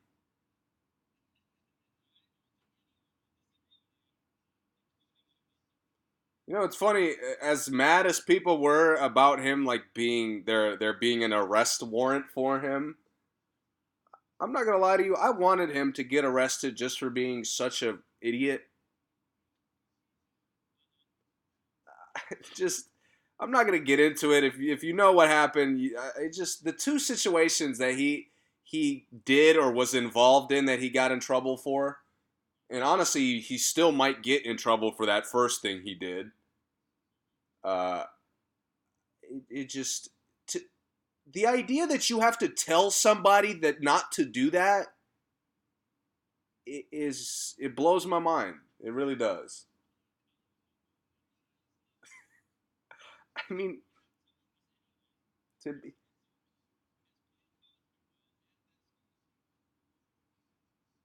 To me, I don't know if I looked at it weird, but it, it was almost disrespectful the way he was handing out money. Not saying obviously I would take it, especially being in their situation, like working your ass off, having no money. Uh, but it's just like to do it blatantly right after the game on the field with cameras around. I mean, dude, if you know these guys, like, bruh, Venmo exists. Like, if you want to give them some money, give them money. There's nothing wrong with that. But why, and I hate to use this word, but why do you have to do it in such a ghetto way? I mean, seriously. I mean, to, to have to tell somebody not to do that is just stupid. Odell, come on. This is Antonio Brown behavior, Odell. I never want to see this shit again. Anyway. Oh. Oh. Oh, these receivers, man.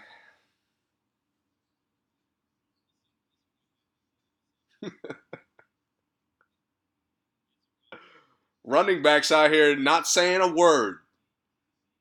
All of a sudden, nobody wants to pay them other than Le'Veon Bell. Nobody says a word. But now every fucking receiver has a problem. Every receiver wants to set the market. Like, like Amari Cooper's expend, expecting max a max contract. Did, did did did you not see how many drops he had this year? Okay, I'm done. Let's we got to talk music. Uh, my bad. I don't. I'll put one for the second half after the second half.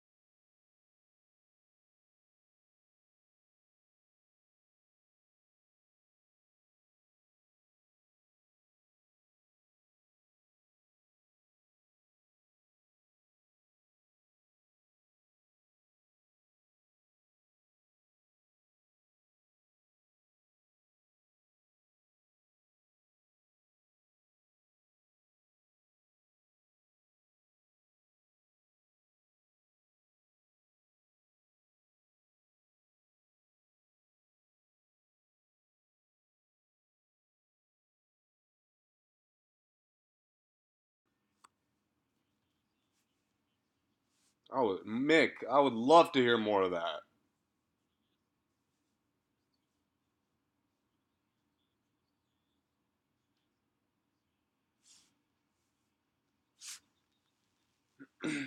Did it?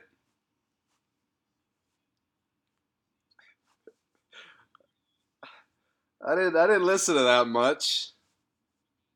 Uh, I got to start positive for me, and then you missed this one. Uh, but I enjoyed Mac Miller's thing a lot. Uh, and, and it was it's tough for me, man. It, I always kind of like I wouldn't like a number of the things he did, but then all of a sudden he just surprised me with something really good. Uh, and, and that's kind of how this one hit me. And it just it's it just made me sad to be honest. Uh, but but I, I, had I had fun with it, man, and it's been a honestly I don't remember the last time I heard him sound this energetic. Uh, I guess, uh, but it, it was fun to listen to.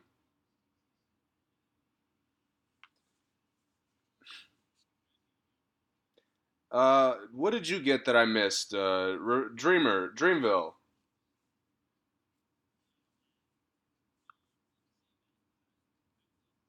Okay.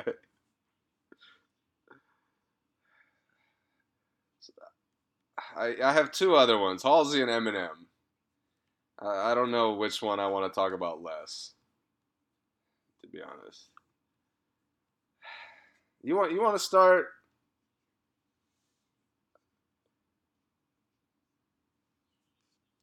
I'm curious about your thoughts because uh, I'm I'm I'm gonna tell you right now. From here on, with these next two, I'm gonna be very negative.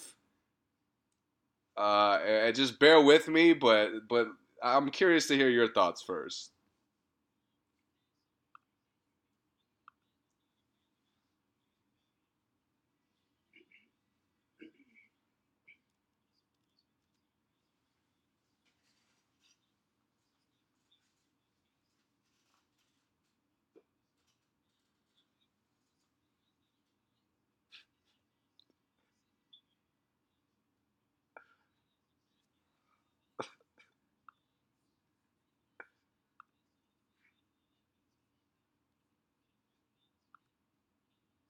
Yeah.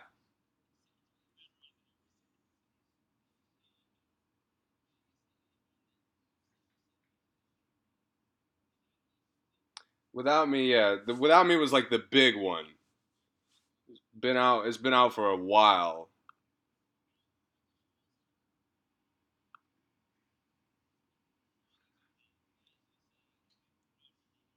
Okay, so I'm a different perspective when it comes to Halsey.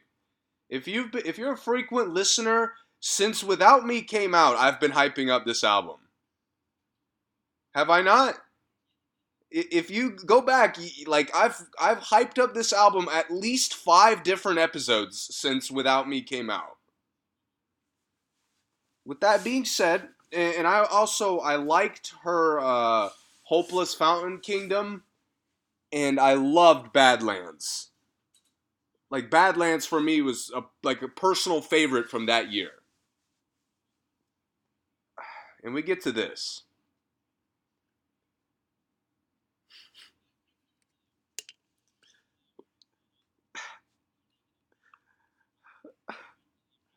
We get to this.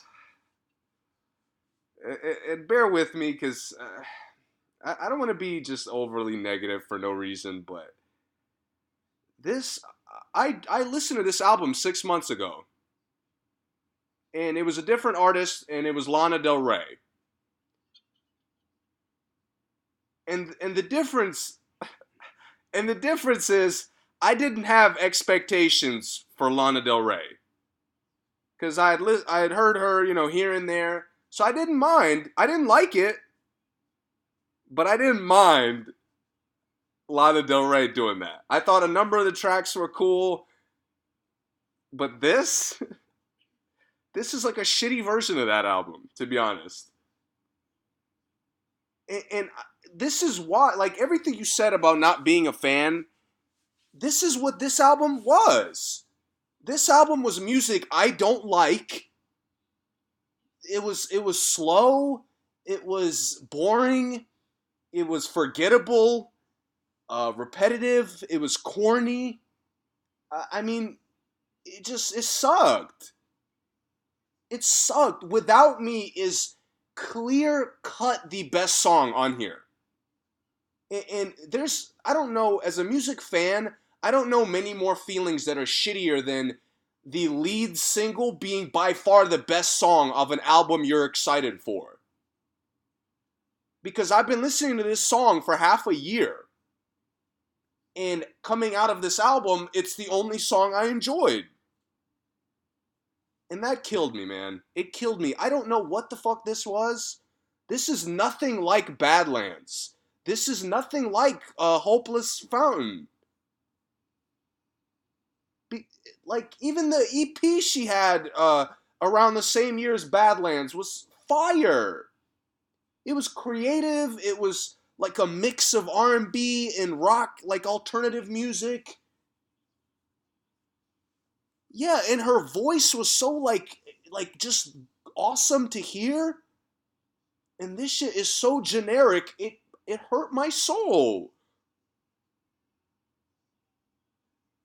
and every time this happens, I get more and more like dead as far as getting hyped for albums. Cause this shit has been in the pre-order for since like September. Like we've been this shit has been about to come out for so long, and the other single was was decent. Hearing it on the album, I don't like it really anymore, but you know that's uh, no, there was another one. Yeah. And it just, I don't know, man. It, I just hated it. I hated it because to me, this is nothing like what I heard from her prior.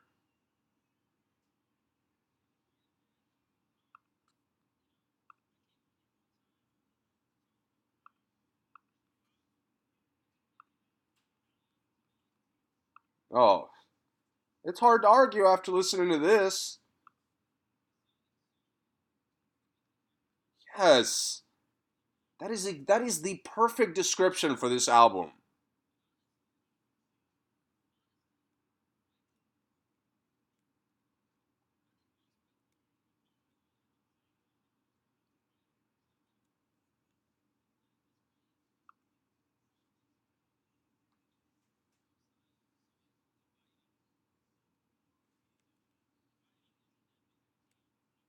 Yeah. Yeah. Right.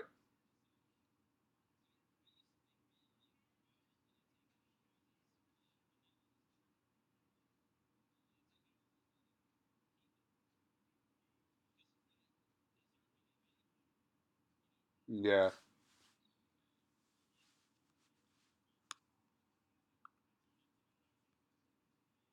Remind me to tell you something about the Raptors after the podcast.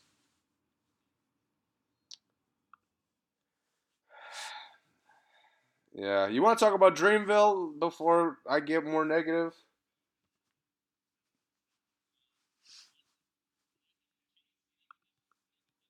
Yeah, I guess you're right. What? Why were these trash albums so fucking long? This was an eternity. That's how long this was. Uh,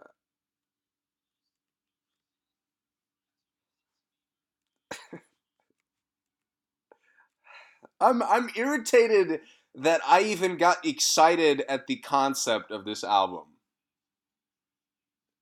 Because getting excited for the concept of this album validates what a trash artist he has become. And dude, I had the stereotypical white introduction to rap music through Eminem. So so I have dude, I have a soft spot in my heart for him. I do like like dude, some of his some of his pro, uh, prior projects are classics to me. obviously pre, like recovery and before. It just he's full of classics. He's full of iconic hip hop songs. And to to listen to what he has become now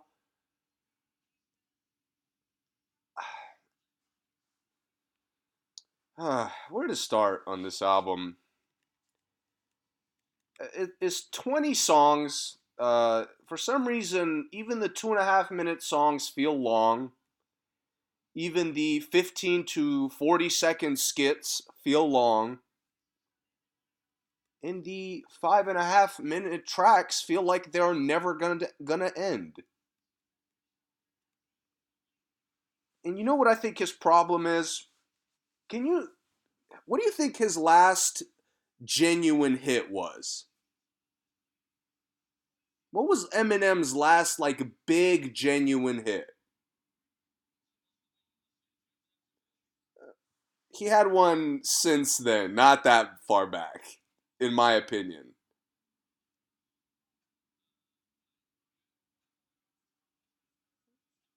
Yes. Yes. To me that was the last song where people were like like the the masses were like, "Yes, this is Eminem that we like." To think uh, that song came out in 20 I'm going to guess 15. I'm pretty sure I'm wrong but let's just say around around five years ago.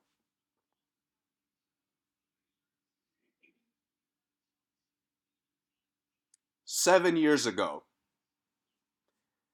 To think that seven years later we would get an album of him trying to sound like that. I would have told I wouldn't listen to this if I knew that that's what this would be. I would not because I I enjoyed Rap God, but do I need 20 tracks of Rap God flow? No, I do not. Do you get where I'm going? In, dude, every verse, he found a way to fuck up every single verse.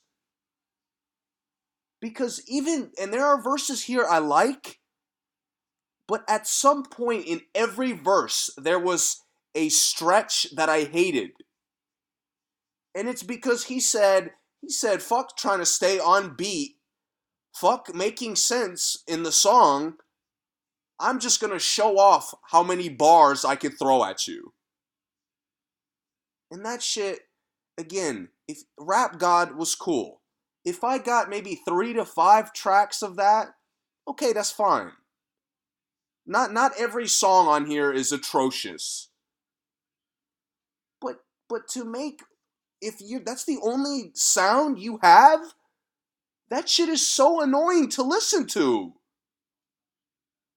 And and this album is just full of him trying to show off. He's like that that meme of when your girl walks into the gym and it's that guy just doing too much with the ball that's what he sounds like on songs now to me.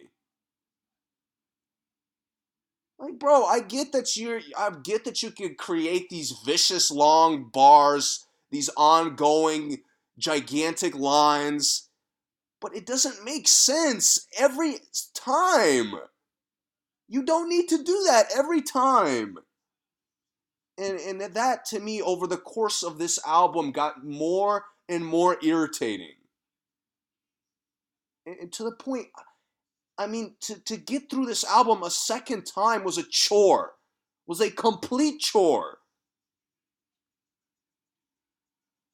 And it just, it hurt me because uh, honestly, maybe I reviewed Halsey unfairly because I was, I was dead after I listened to this. I was dead because I've never been more annoyed by an album in my life. Look, I'm exaggerating. I, have B, uh, Bob's annoyed me more, so uh, it's not the end of the world. But dude, this album is is is not good to listen to. It's not enjoyable. Who likes this shit?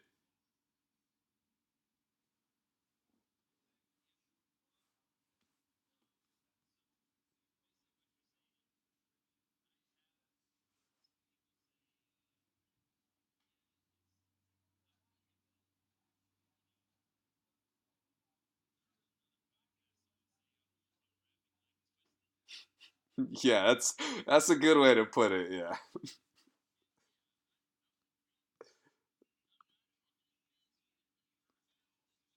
Right.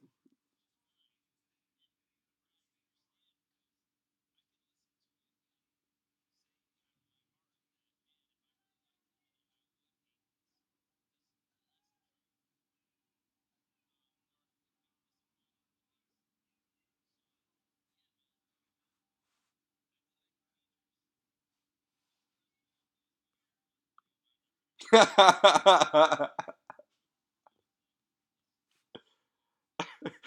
mean, it, it's hard for me to disagree at that point. Uh, man, this album sucks.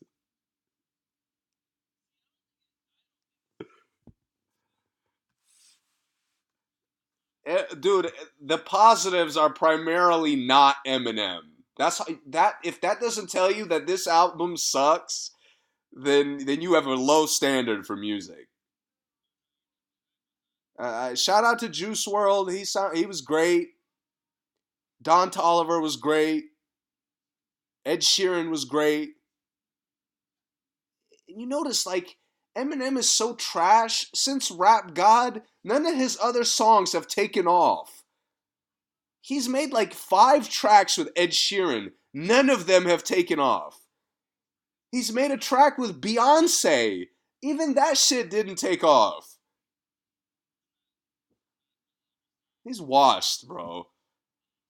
He's he's washed. Just like just like I said, Mike Conley's done. I, gotta call it like I see it, and, and it's hard for me to tell you like that I'm gonna be excited to see what Eminem does next because, like you said, I don't. I'm cool with never hearing him again. You know what his problem is? I think is his two most trash albums, this one and Revival what I used to love about Eminem and what I still like in Kamikaze and, and uh, uh Slim Shady L 2, I still liked was he was an awesome mix of crazy and real. Right? Where a lot of his iconic tracks are real. Where he'll give you When I'm Gone, Mockingbird, or Stan. But then he can also give you uh, Real Slim Shady or, or like he, he could go into that crazy mode. And to me, in this album, he's just full crazy. And it doesn't make sense because, you know, him sounding crazy was cool 20 years ago. It's not really that cool now. And Revival, the problem was he was just real, start to finish. So there was no fun and it just it wasn't enjoyable to listen to. And that to me is his problem. He's just he gets stuck in one sound. There's no what what's the thing you like? Versatility. There's none of that. It's the same shit. Like I knew by by darkness, I knew what he was gonna sound like practically coming into every track. Obviously, I didn't know the words, but I could I literally could beatbox the like the way he would rap before he would come in and he would come in exactly that way. I'm like, not only is this shit bad, it's predictable too.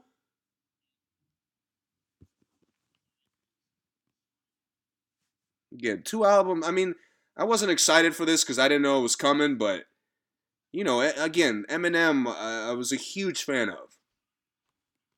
I mean, I it, I can't go through like three workouts without listening to an Eminem song.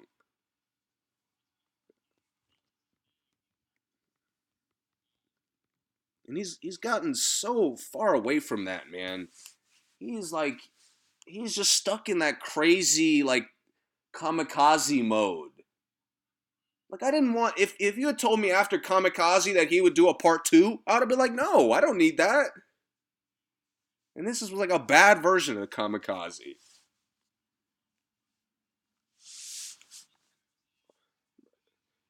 This album which one? Oh yeah.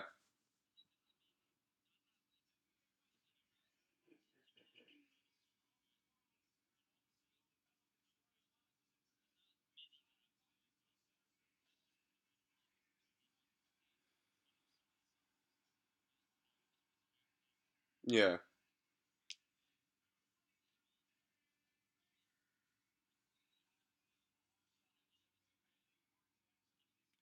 And that Kamikaze was good because it was a blend of real and crazy. Hopefully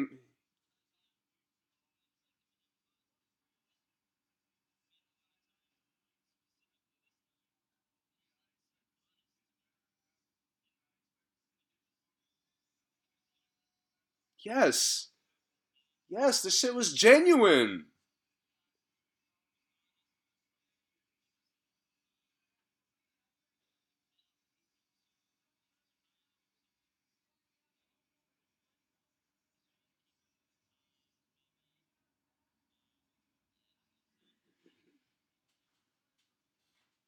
It just sounds corny. And it's just like he used to get away with it because it was genuine. But now it's just corny just because just because he's bro, he really is starting to sound like a damn dictionary. Like he's just throwing out every possible rhyme he can. Like, bro, that shit is like I'm not I'm not like a rap purist. Like, and even to me, again, it needs to be genuine. The best verses, the best lines are genuine.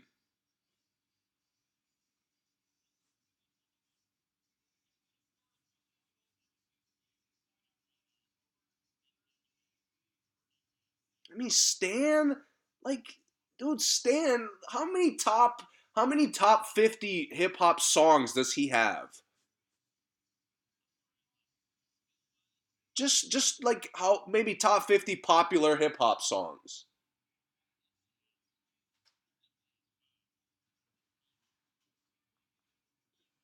I mean, I would say he has more. He probably has two or three just off recovery and then you got his uh, Till I Collapse, you got Lose Yourself. Those are guarantees. Yeah. I mean, and then you got like When I'm Gone is such a classic. I mean, Stan. Stan, like literally, of everybody I've listened music with, that probably is the only song that everybody knew. From my parents from people my age to people I've interacted with, different ages. That everybody like loves that song, and it's just it sucks that this is what we get now. And I was like, I wish Don Toliver made a fucking album. I just listened to his uh, Travis thing. Now he's got a fire feature here. I loved his album in the oh late summer. I wish I wish I'd heard something from him rather than this shit.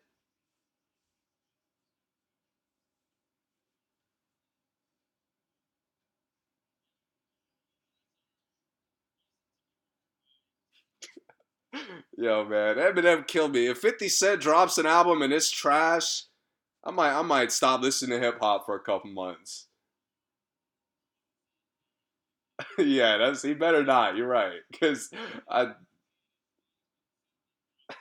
I'll be all right. Yeah. St- stick to the power anthem. That's all I need.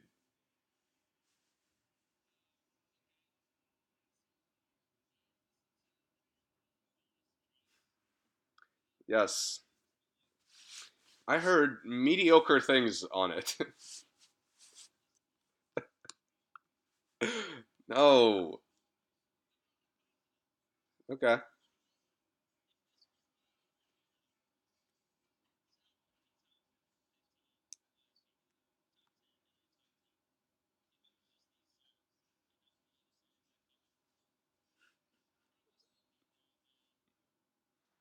Under the sun, right.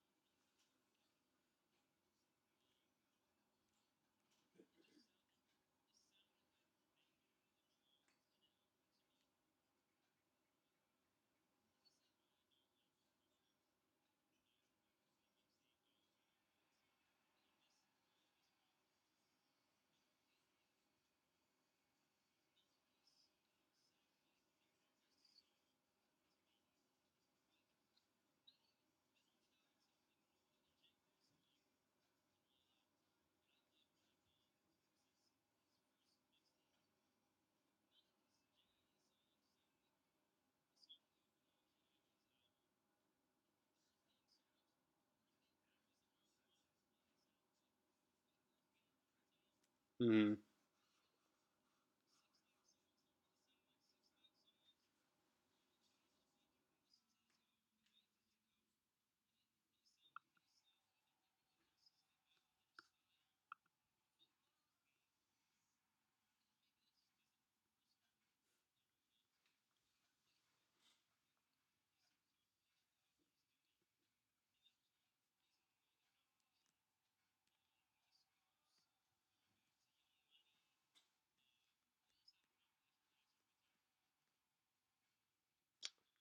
Oh, uh, 88 Rising.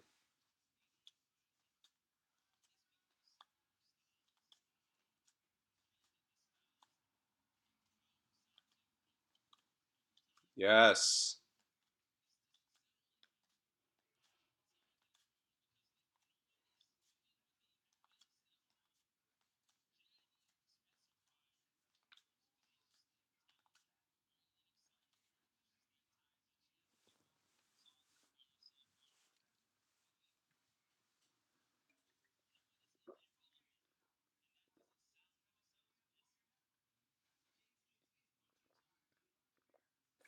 Yeah, pass. Hard pass.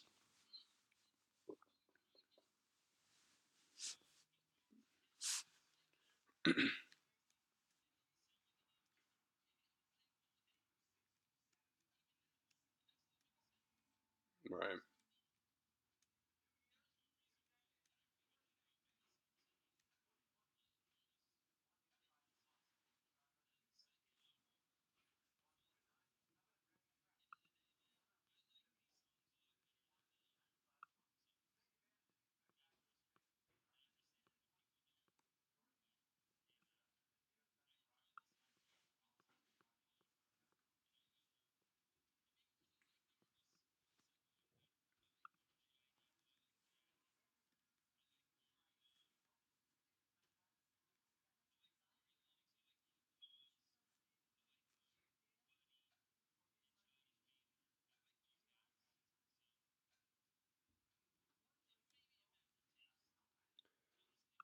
Yeah.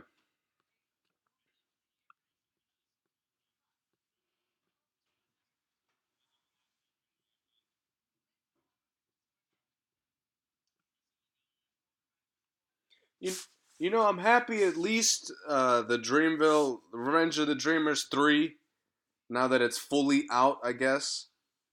I'm happy that at least it wasn't. Uh, it was good enough for me to remain excited about every artist. Like I heard good enough things from every artist uh, where, like you know, not liking some of these tracks didn't ruin them for me.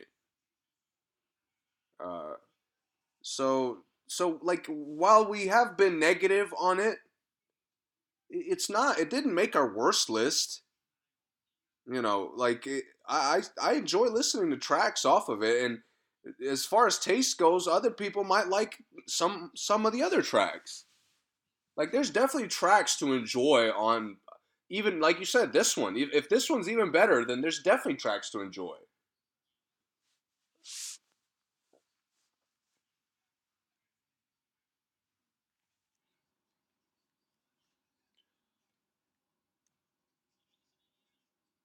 Uh, no.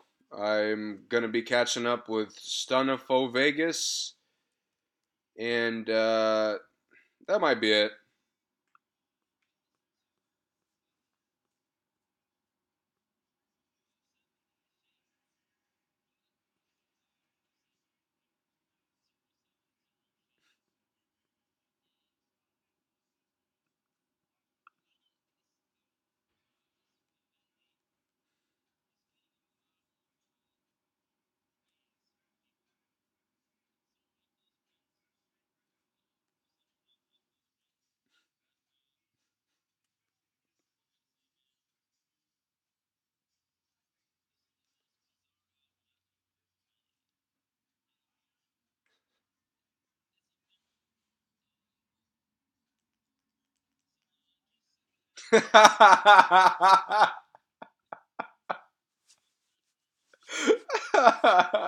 Yo, that's not good.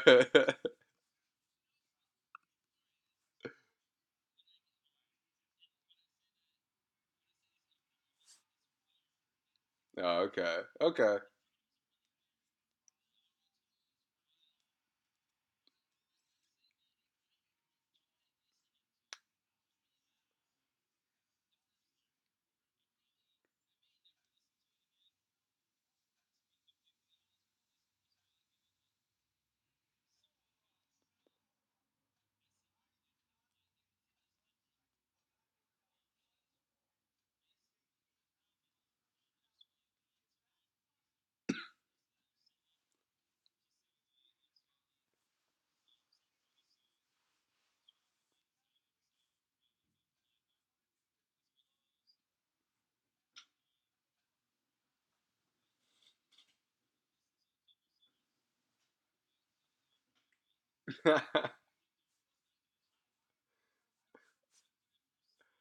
hey, there's not that much good music out, so get creative. Find something new. Try this out.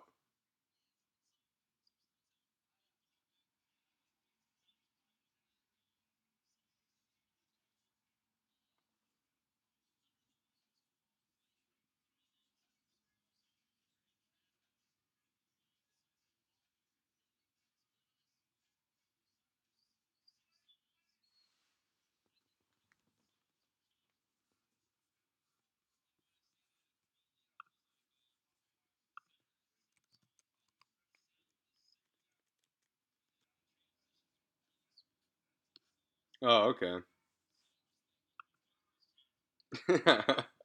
That's pretty cool.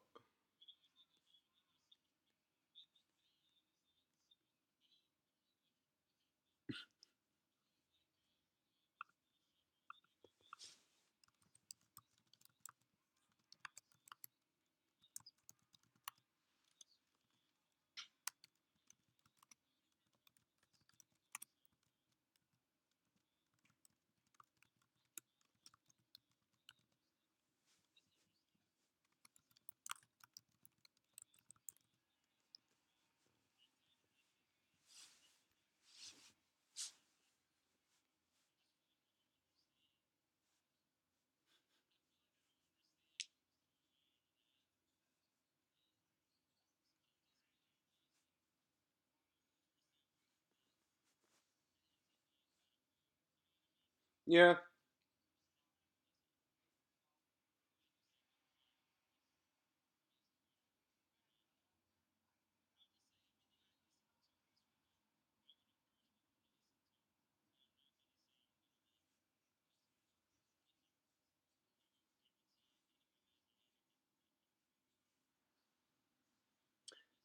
Mm, if you like Lana Del Rey, check out Halsey.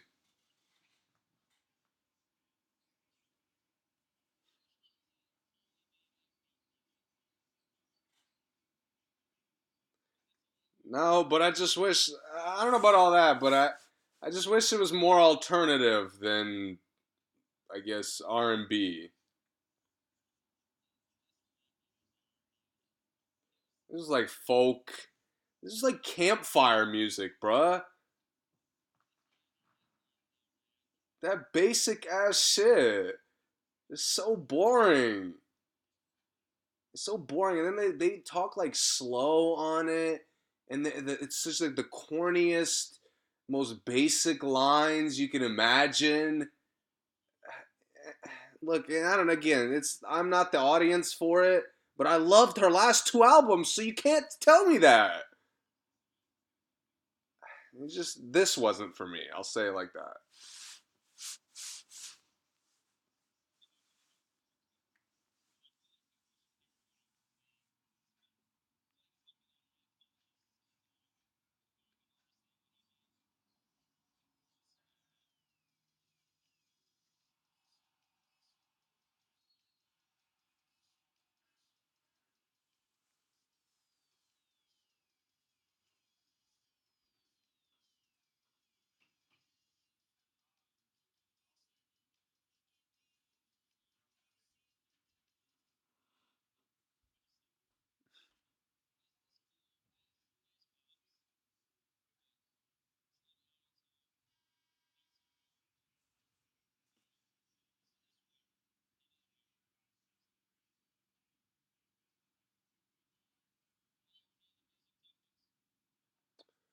Uh, I don't think so. I'm not too sure what's coming out this upcoming week.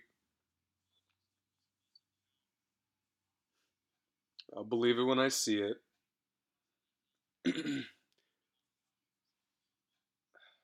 that I will obviously listen to immediately.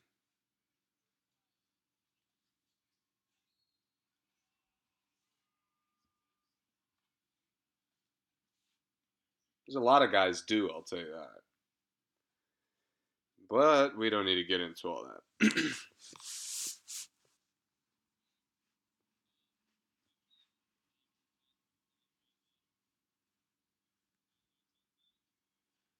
uh, no, not really.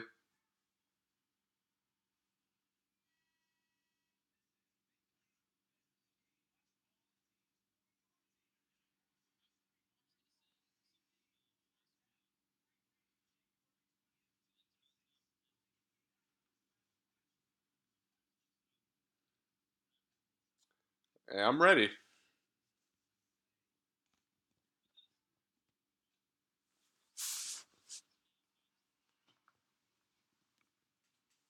Right now, uh, shit. I don't know. Adam Levine, maybe?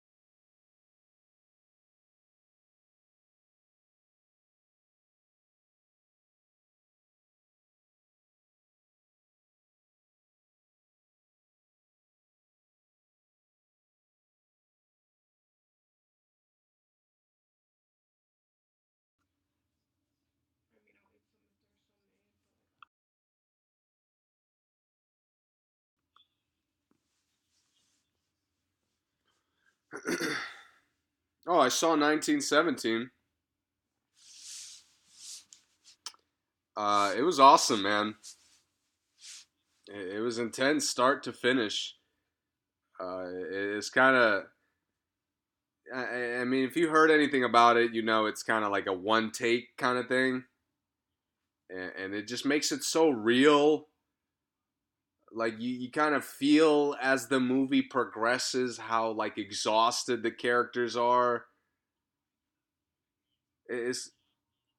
Yeah, and it is similar to, like, Revenant in that way, where the it just the camera is just on them for so long you just feel everything with them um but i will say man if you're a casual movie fan like if you just watch movies for just fun just to kind of be entertained if you're looking for like an action packed war movie that's not what this is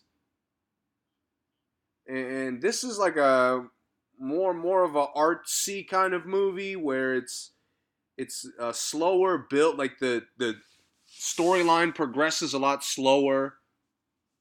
Uh, they kind of take advantage of that tension a lot more. Uh, just I would say prepare for a slow pace. But I loved it, man. If if you're a big movie fan, you gotta see it.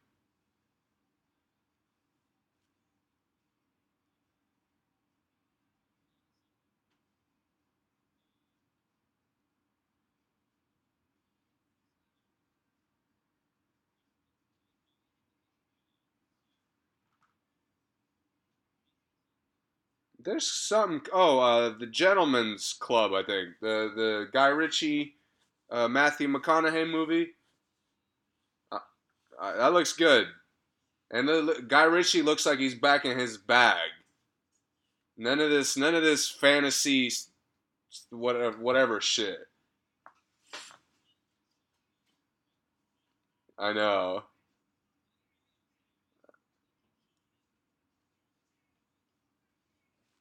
Bro, Guy Ritchie's like the standard for uh, like British uh, dark comedy to me.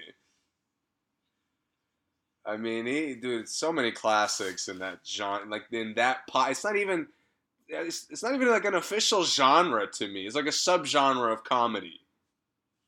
Kind of like kung fu, like uh, Asian karate movies are like a subgenre of action movies.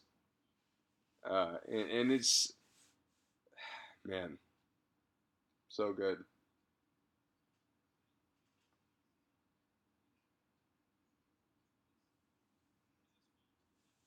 Yeah, that's that's what I've been missing from him. That's yeah, that's what I that's why I was I was hoping for so long he'd do Sherlock Holmes 3. Cuz the Sherlock Holmes are fun. Both of those movies they're they're not like classics or anything, but they're fun. They're entertaining. Uh, and that's that's what he's. King Arthur was kind of too too much of that. Yeah, that was his kind of downfall. Charlie Hunnam, who's back in this, who again, this this looks like a lot more fitting of a role for him. Yeah, because he's he's a good actor, man. I watched Sons of Anarchy. Like he's not. I mean, yeah, it's old now, but he was great in that man. He's been great in a lot of stuff, low key.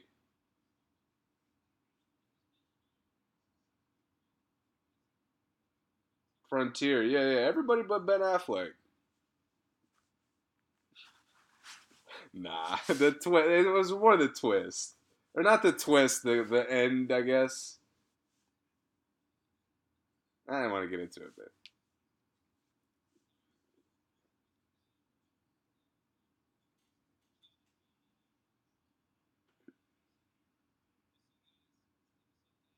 Hopefully he'll give us some tracks this year.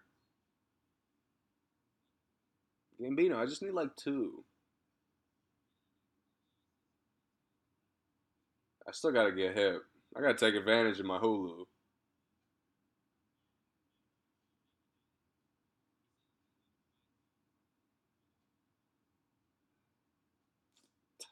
I hate waiting, man. Anime's killing me with all this waiting shit. Yeah, because shows usually are like a, de- definite year. If they're coming back, they come back. But anime, that shit gets like canceled and brought back. It seems like every season.